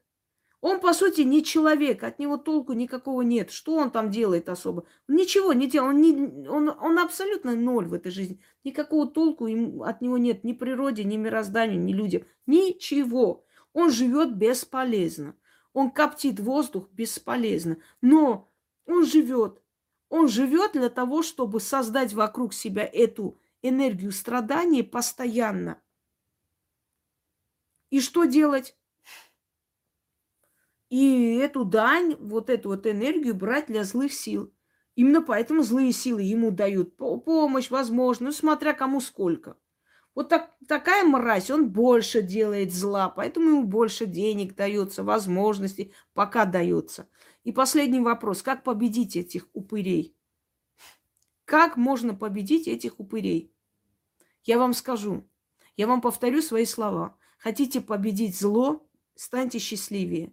Может быть, мои слова сейчас прозвучат как-то дико и непонятно на фоне вот этой трагедии и всего, как стать счастливее. Я не в том смысле говорю, чтобы вы хотели улыбались, радовались и так далее. Первое. Вы должны вернуть себе силу предков. Вы обидели своих предков, верните. Побольше включайте национальной музыки, побольше говорите об истории, побольше говорите смотрите исторические фильмы, напоминайте истории и так далее. Почему? Вы тем самым пробуждаете этот пласт энергии, силы, оно вам возвращается опять. Ваши предки, их сила возвращается. Почему, когда начали обращаться к Монте, почему начали выходить такие вопиющие случаи, что даже самые ярые его фанаты от него отвернулись? Потому что сила ушедшего героя, она начала помогать. Это же наши предки, это наш эгрегор, это наши силы. Мы же почему говорим? Мы гордимся нашими предками, мы гордимся нашими героями. Дорогие друзья, это первое. Вы хотите, чтобы народ выжил? Это касается любого народа. Всегда помнить о предках, быть благодарным им, любить их, поклоняться, вспоминать их. И да, пускай идеализировать их, ничего страшного. Не идеально они были люди, у каждого были свои проблемы, каждый что-то не то сделал, может быть. Но мы должны смотреть с угла такого не как обычного человека, да, которого мы судим, а как патриота. Он для нашей Родины что сделал? Все сделал. Отдал всю свою жизнь. Значит, все остальные его погрешности, все остальные его человеческие слабости прощаются. Вот и все. Почему каждый герой становится идеалом? Почему о нем слагают легенды, говорят о том, что он был красавец, умен, добрый сердцем, храбрый и так далее? Потому что человек, который отдал себя служению нации, народа, человечеству, он становится идеалом. Все остальное, что бы он ни сказал, что бы он ни сделал, как бы он там чего не было, у него каких грехов, это забывается, потому что это ничто по сравнению с тем, что он отдал свою жизнь.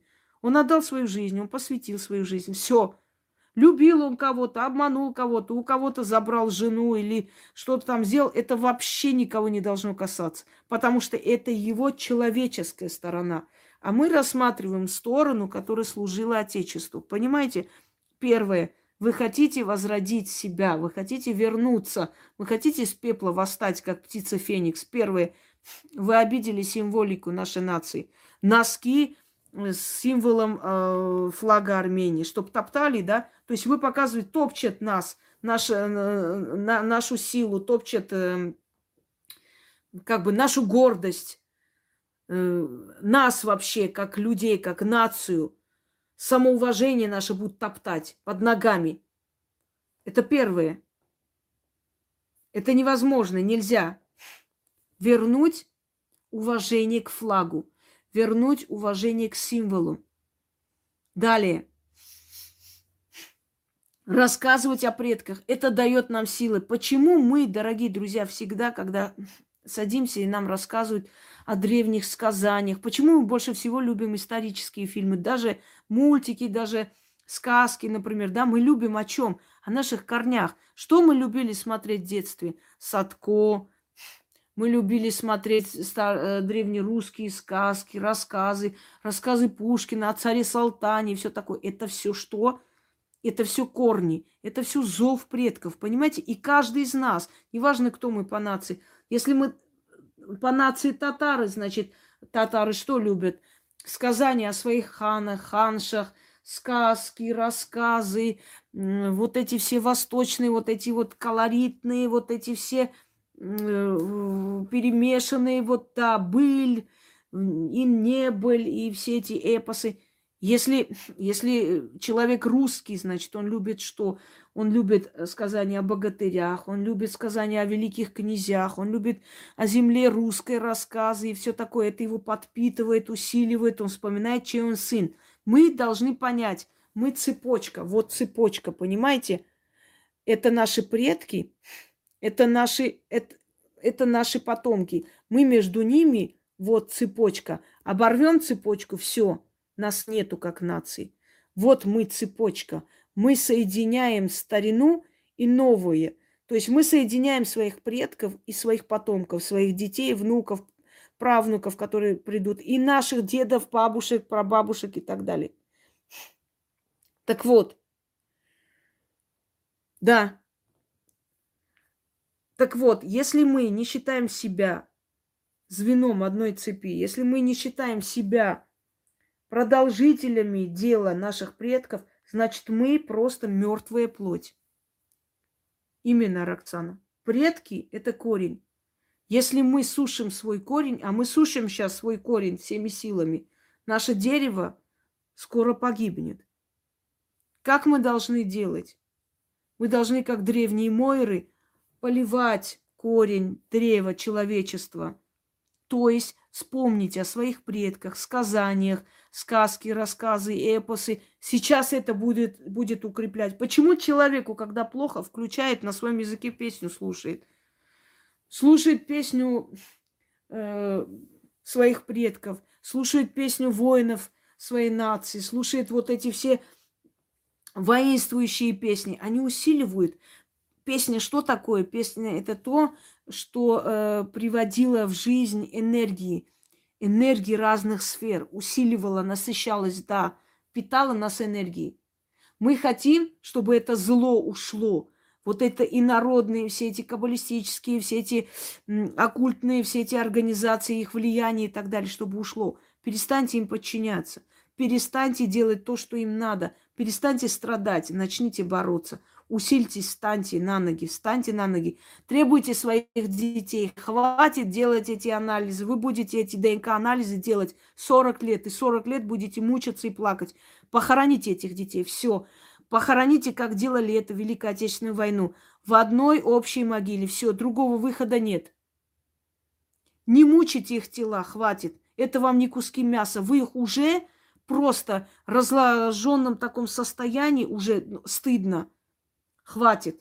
Все, никаких ДНК, ничего. Все, ничего не надо требовать. Они уже в таком состоянии, что вы никакие ДНК не сможете сделать. Вы не сможете определить, кто чей сын. Похороните этих детей в братские могиле и все. Делайте это. Если ваш ребенок не вернулся, если его нету среди пленных, он погиб. И больше думать не о чем здесь. Сделайте это, дайте покой душам ваших детей, начнет все меняться вокруг. Эти души вам мстят, и родителям в том числе. Зачем вы это делаете? Сколько вы будете еще эти анализы, вот эти все проверки проводить, скажите мне, сколько лет вы собираетесь это делать? Там от них уже ничего не осталось. Понимаете, ничего. Потом, смотрите, мы моногамная нация.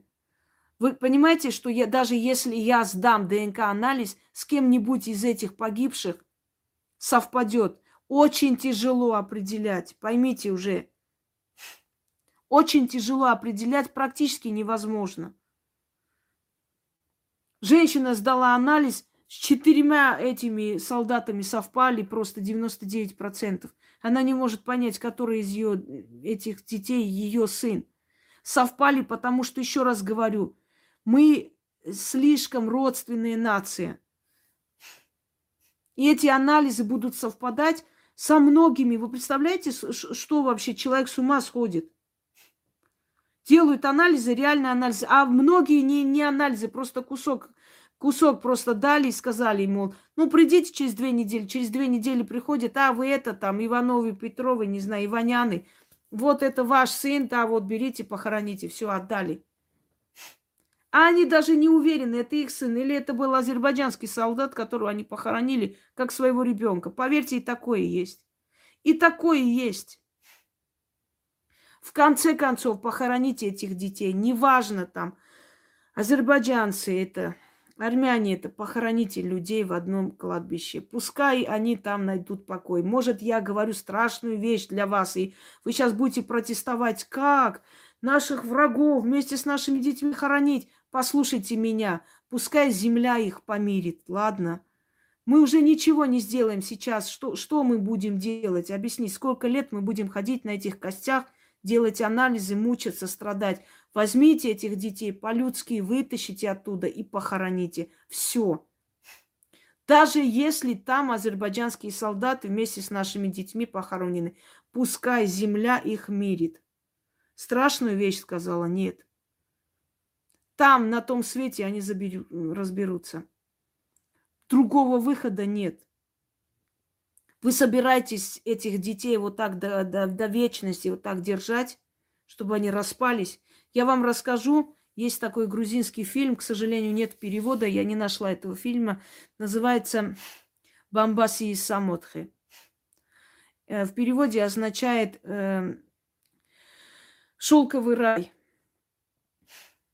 А происходит следующее. Женщина, грузинка, учительница ищет своего сына, который воевал в Абхазии и пропал.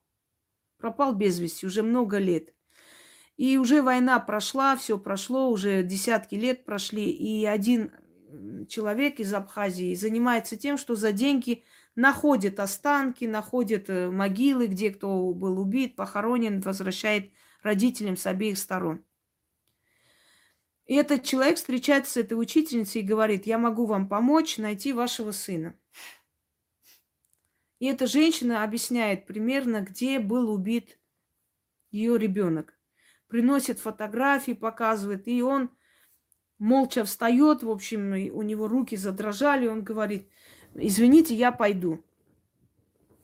Уходит и рассказывает своему другу, говорит: ты понимаешь, когда она рассказала, где был убит ее сын, я понял, о ком идет речь. Это, говорит, моя тетка похоронила ее сына и своего сына. Он убил сына моей тети, а потом его самого там пристрелили. И тут моя тетка решила их двоих похоронить в одном месте. И я, говорит, много просил, умолял, да, я его вытащу, отдам родителям. А тетка моя сказала нет. Вот такая, говорит, она упертая, не хочет ничего слышать. В конце концов у него совесть заела, и он поехал и сказал этой женщине, где находится ее сын.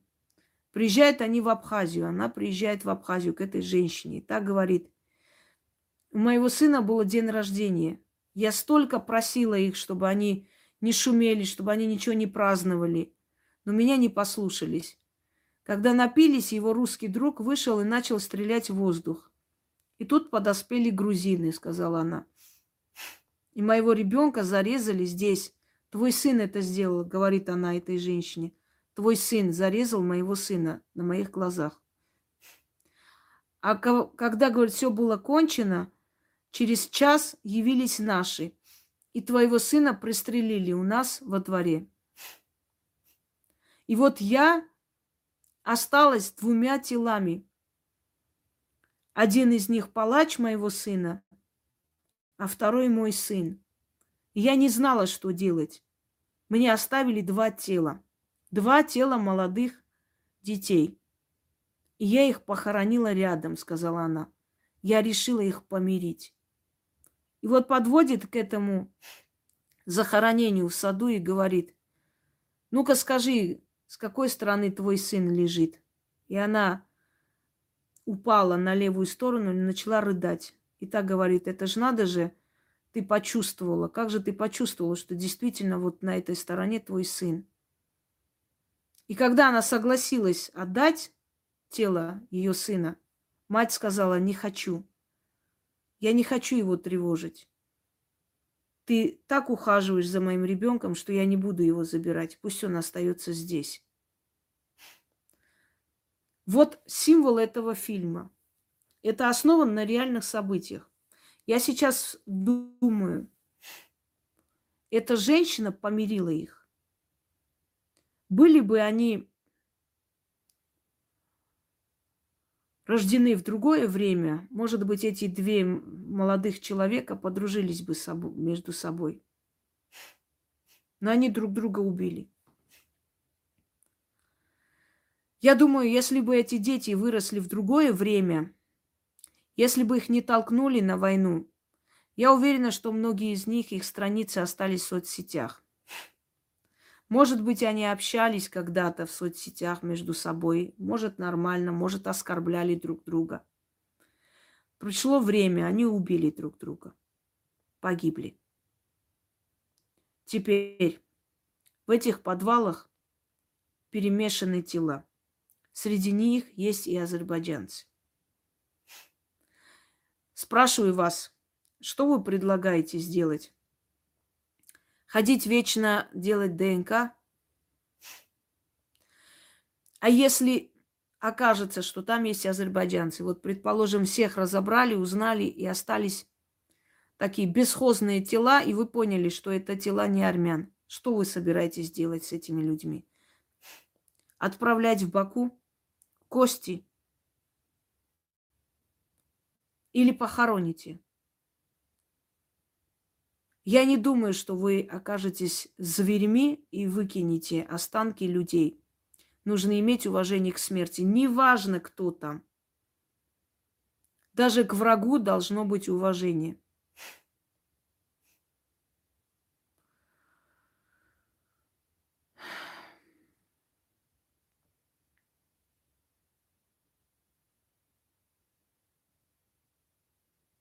чего? На войне всех были имя, фамилия. Давайте не будете нести эту чушь. У всех было имя, фамилия, всех нашли. Если у всех было имя, фамилия, всех нашли, то почему в центре Баку родители выходят и умоляют каким-то образом найти их детей? То же самое промывание мозгов. Всех нашли, все счастливы, всех похоронили, и у Азербайджана нет никаких проблем. Ну, конечно. Итак, если вы не хотите, чтобы все эти планы этой мрази по имени Анна Акопян осуществились, и чтобы дальше вас отдавали в жертву Богу Яхве, а у меня жуткий страх, когда я вспоминаю, что за 8 месяцев до начала войны я сняла ролик, точнее попросила, сделали ролик, клип к душе Тиграна Великого, в котором я сказала, что у нас все отняли и отдали нас в жертву и народному богу, и каменному кресту. Помните? Прям слово в слово все сбылось, как в том клипе. И очень страшно. Дорогие друзья, перестаньте подчиняться этой мрази. И она больше над вами власти не будет иметь. И как только она не сможет уже отдать Яхве молодые жизни и страдания матерей нашего народа, как только мы перестанем страдать из-за ее действий и начнем с ней бороться, она потеряет силу. И этот Яхве сам первый ее уничтожит. Знаете почему? Потому что она уже невыгодна и не нужна. Как только подпитка закончится, он сам ее уничтожит. Вспомните судьбу всех тиранов. Вспомните судьбу всех подонков в мировой истории. Пока народ страдал, плакал, переживал, они жили припеваючи, и никто ничего делать не мог. Когда народ начал хладнокровно просто жить по разуму, когда говорят, пусть боги даруют удачу, я бы сказала, пусть боги даруют разум. Это самое главное. Без разума не будет ни удачи, ничего другого. Как только вы перестанете страдать, начнете хладнокровно бороться с этой тварью, она потеряет свою защиту. И запомните, она сразу потеряет защиту. Вот те самые фанатичные зомботвари, вот эти все зомбики, вот эти все чмошники, которые вокруг них крутятся и хвалят, они первые их сожрут. Первые накинутся на них и сожрут, понимаете? Потому что эта пелена с их глаз упадет. Пока она делает то, что хочет Яхве, отдает им вот эту вот боль народа, Яхве помогает ей остаться целой. Понимаете меня? Хотите победить ее, перестаньте страдать. Ваших детей уже нет. Их нет уже, дорогие мои. Что будем делать? Хоронить. ДНК бесполезно. Никто вам ДНК не делает. Я, может, разочарую вас, но я хочу сказать, те, которые опознали своих детей как-нибудь, по рукам, по ногам, еще как-нибудь, по татуировкам, забрали, похоронили. Все остальные забирали чужих детей, чужие тела. Вы хоронили и азербайджанцев под видом ваших детей. Вы даже не знаете об этом. Вам дали заключение, якобы это ваш ребенок. Хочу вам сказать, что мать рассказывала погибшего солдата недавно, когда она пошла, и ей дали 3 ноги. Сказали, это от вашего сына все, что осталось. Она говорит, вы издеваетесь, что ли? 3 ноги? Тогда врач взял 1 ногу, кинул в сторону и сказал, ну, тогда не надо. Не хотите, не надо. Берите 2. Вы понимаете, кто они? Понимаете, да, кто они? Так вот, вот с таким же цинизмом они просто заполняют документ, в котором написано, это ваш ребенок, хороните. Вы понимаете, насколько это больно? Настолько это пощечин, насколько это оскорбительно. Ребенок, твой ребенок. Вон кости берите. Уважения нет. Здравствуйте, подходите. Очень вам сочувствуем. Вы уж мужайтесь, соберитесь. другого выхода нет. Вот хотя бы такими словами, чтобы человек чувствовал себя, что его уважают как человека, как родителя. Что сказала государство сейчас? За меня воевать нет смысла, мы все равно ценить не будем, будете валяться, гнить в подвалах. Вот что она сказала.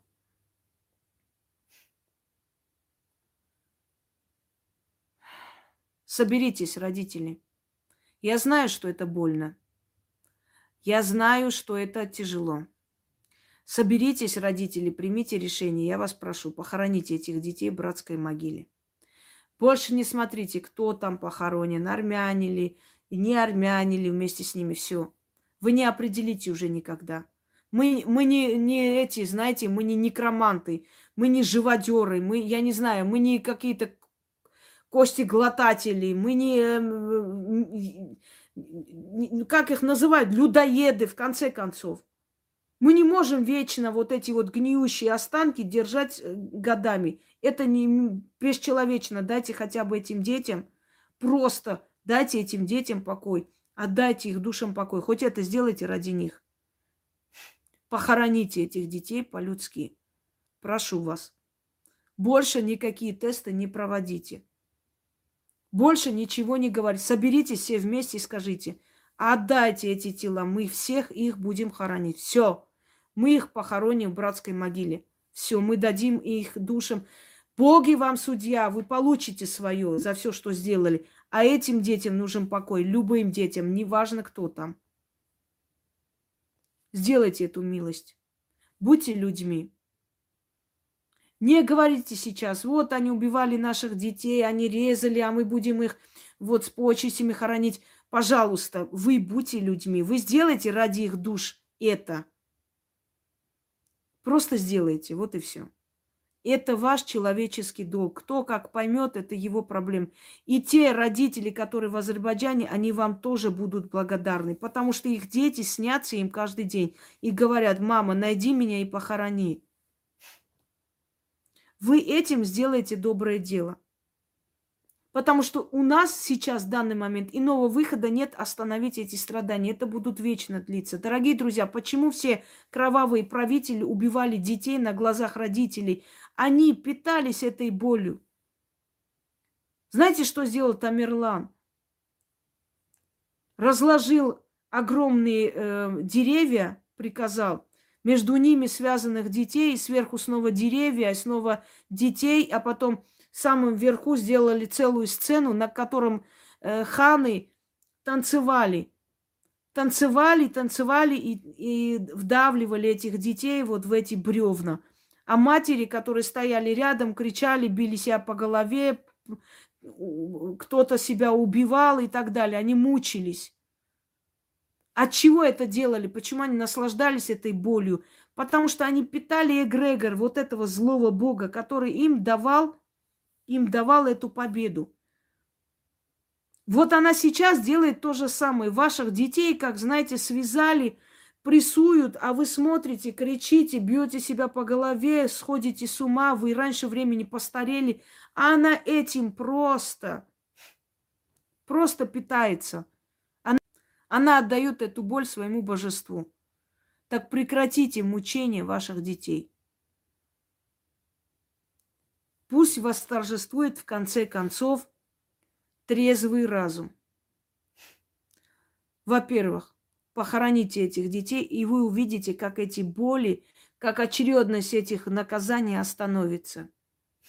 Второе, просите мир мертвых, просите наших ушедших героев, простите нас за все, что мы сделали.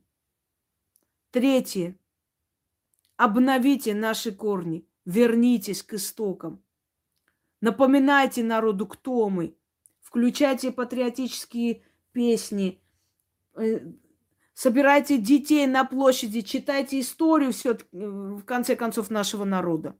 Чтобы дети это видели. По телевизору они показывать не будут эти твари. Все телевидение в их руках сейчас. Но у вас есть сила напомнить народу, кто мы есть. Мы 5000 лет живы, невзирая на столько войн, на столько... геноцидов, мы живы. И за 105 лет, когда мы начали забывать свои корни, мы начали все терять. Придите в себя, вернитесь обратно. Обратно возвращаемся к своим корням. Перестаньте страдать. Вы перестанете страдать, и эта тварь потеряет над вами власть. Запомните, пока вы страдаете, она имеет над вами власть. Она дает эту дань Яхве, она отдает, понимаете? Отдает эту дань Яхве и тем самым получает от него безопасность и деньги. Когда вы перестанете страдать, ей нечего будет отдавать Яхве. Он сам первый ее уничтожит, вы увидите. Вот вы начали бороться, уже видите первые результаты. Вы начали хладнокровно бороться. Я вам что говорю? Вселенная помогает людям, у которых трезвый разум, потому что Вселенная руководствуется разумом. Во Вселенной нет понятия «люблю», «не люблю», «ненавижу» или «не ненавижу». Нет, там есть разум. Ты столько работаешь, вот тебе столько блага. Ты столько делаешь, вот тебе столько.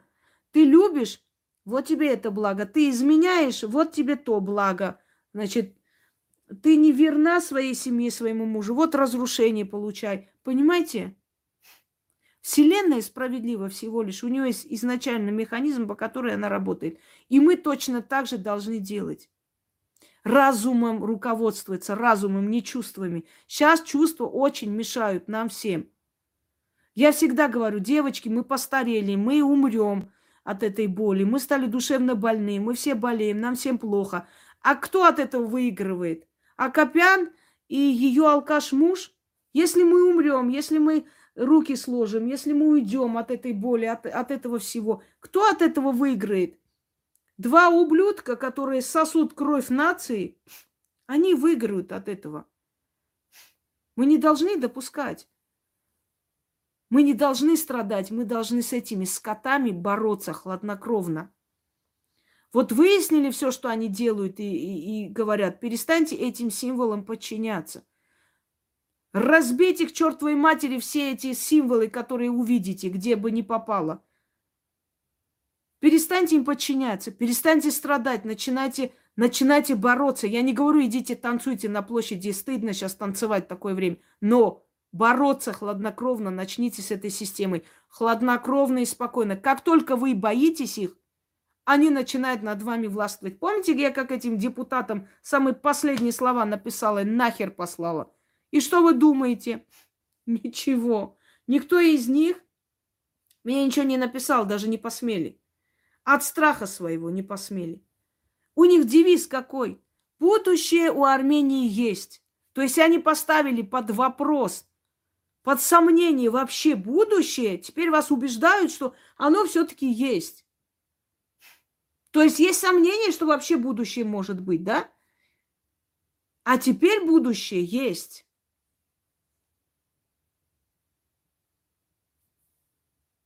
Понимаете?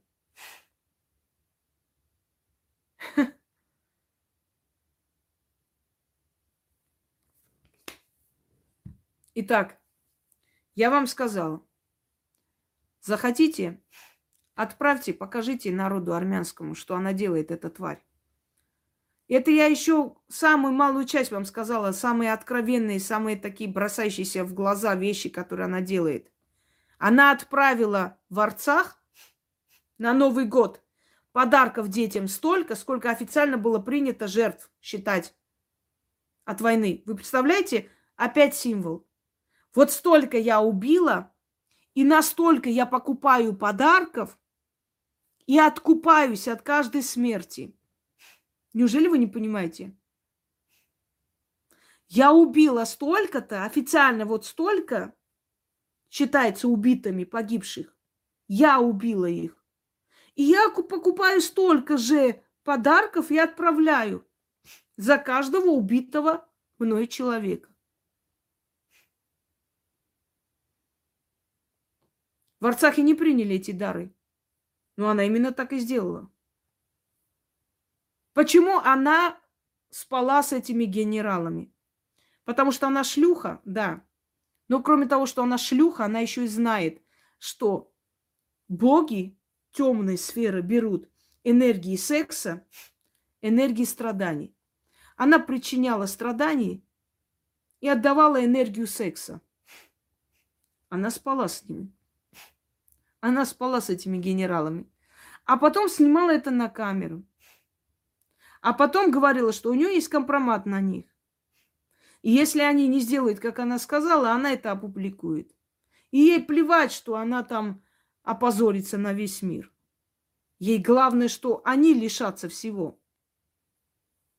Они так делали со своим мужем, когда он был журналистом. Знаете, как делали? Они встречались.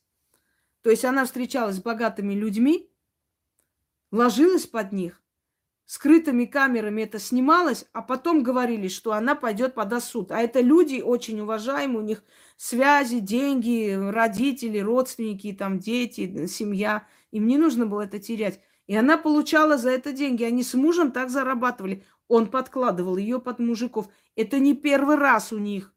Это у них привычка семейная. Это не сейчас они придумали.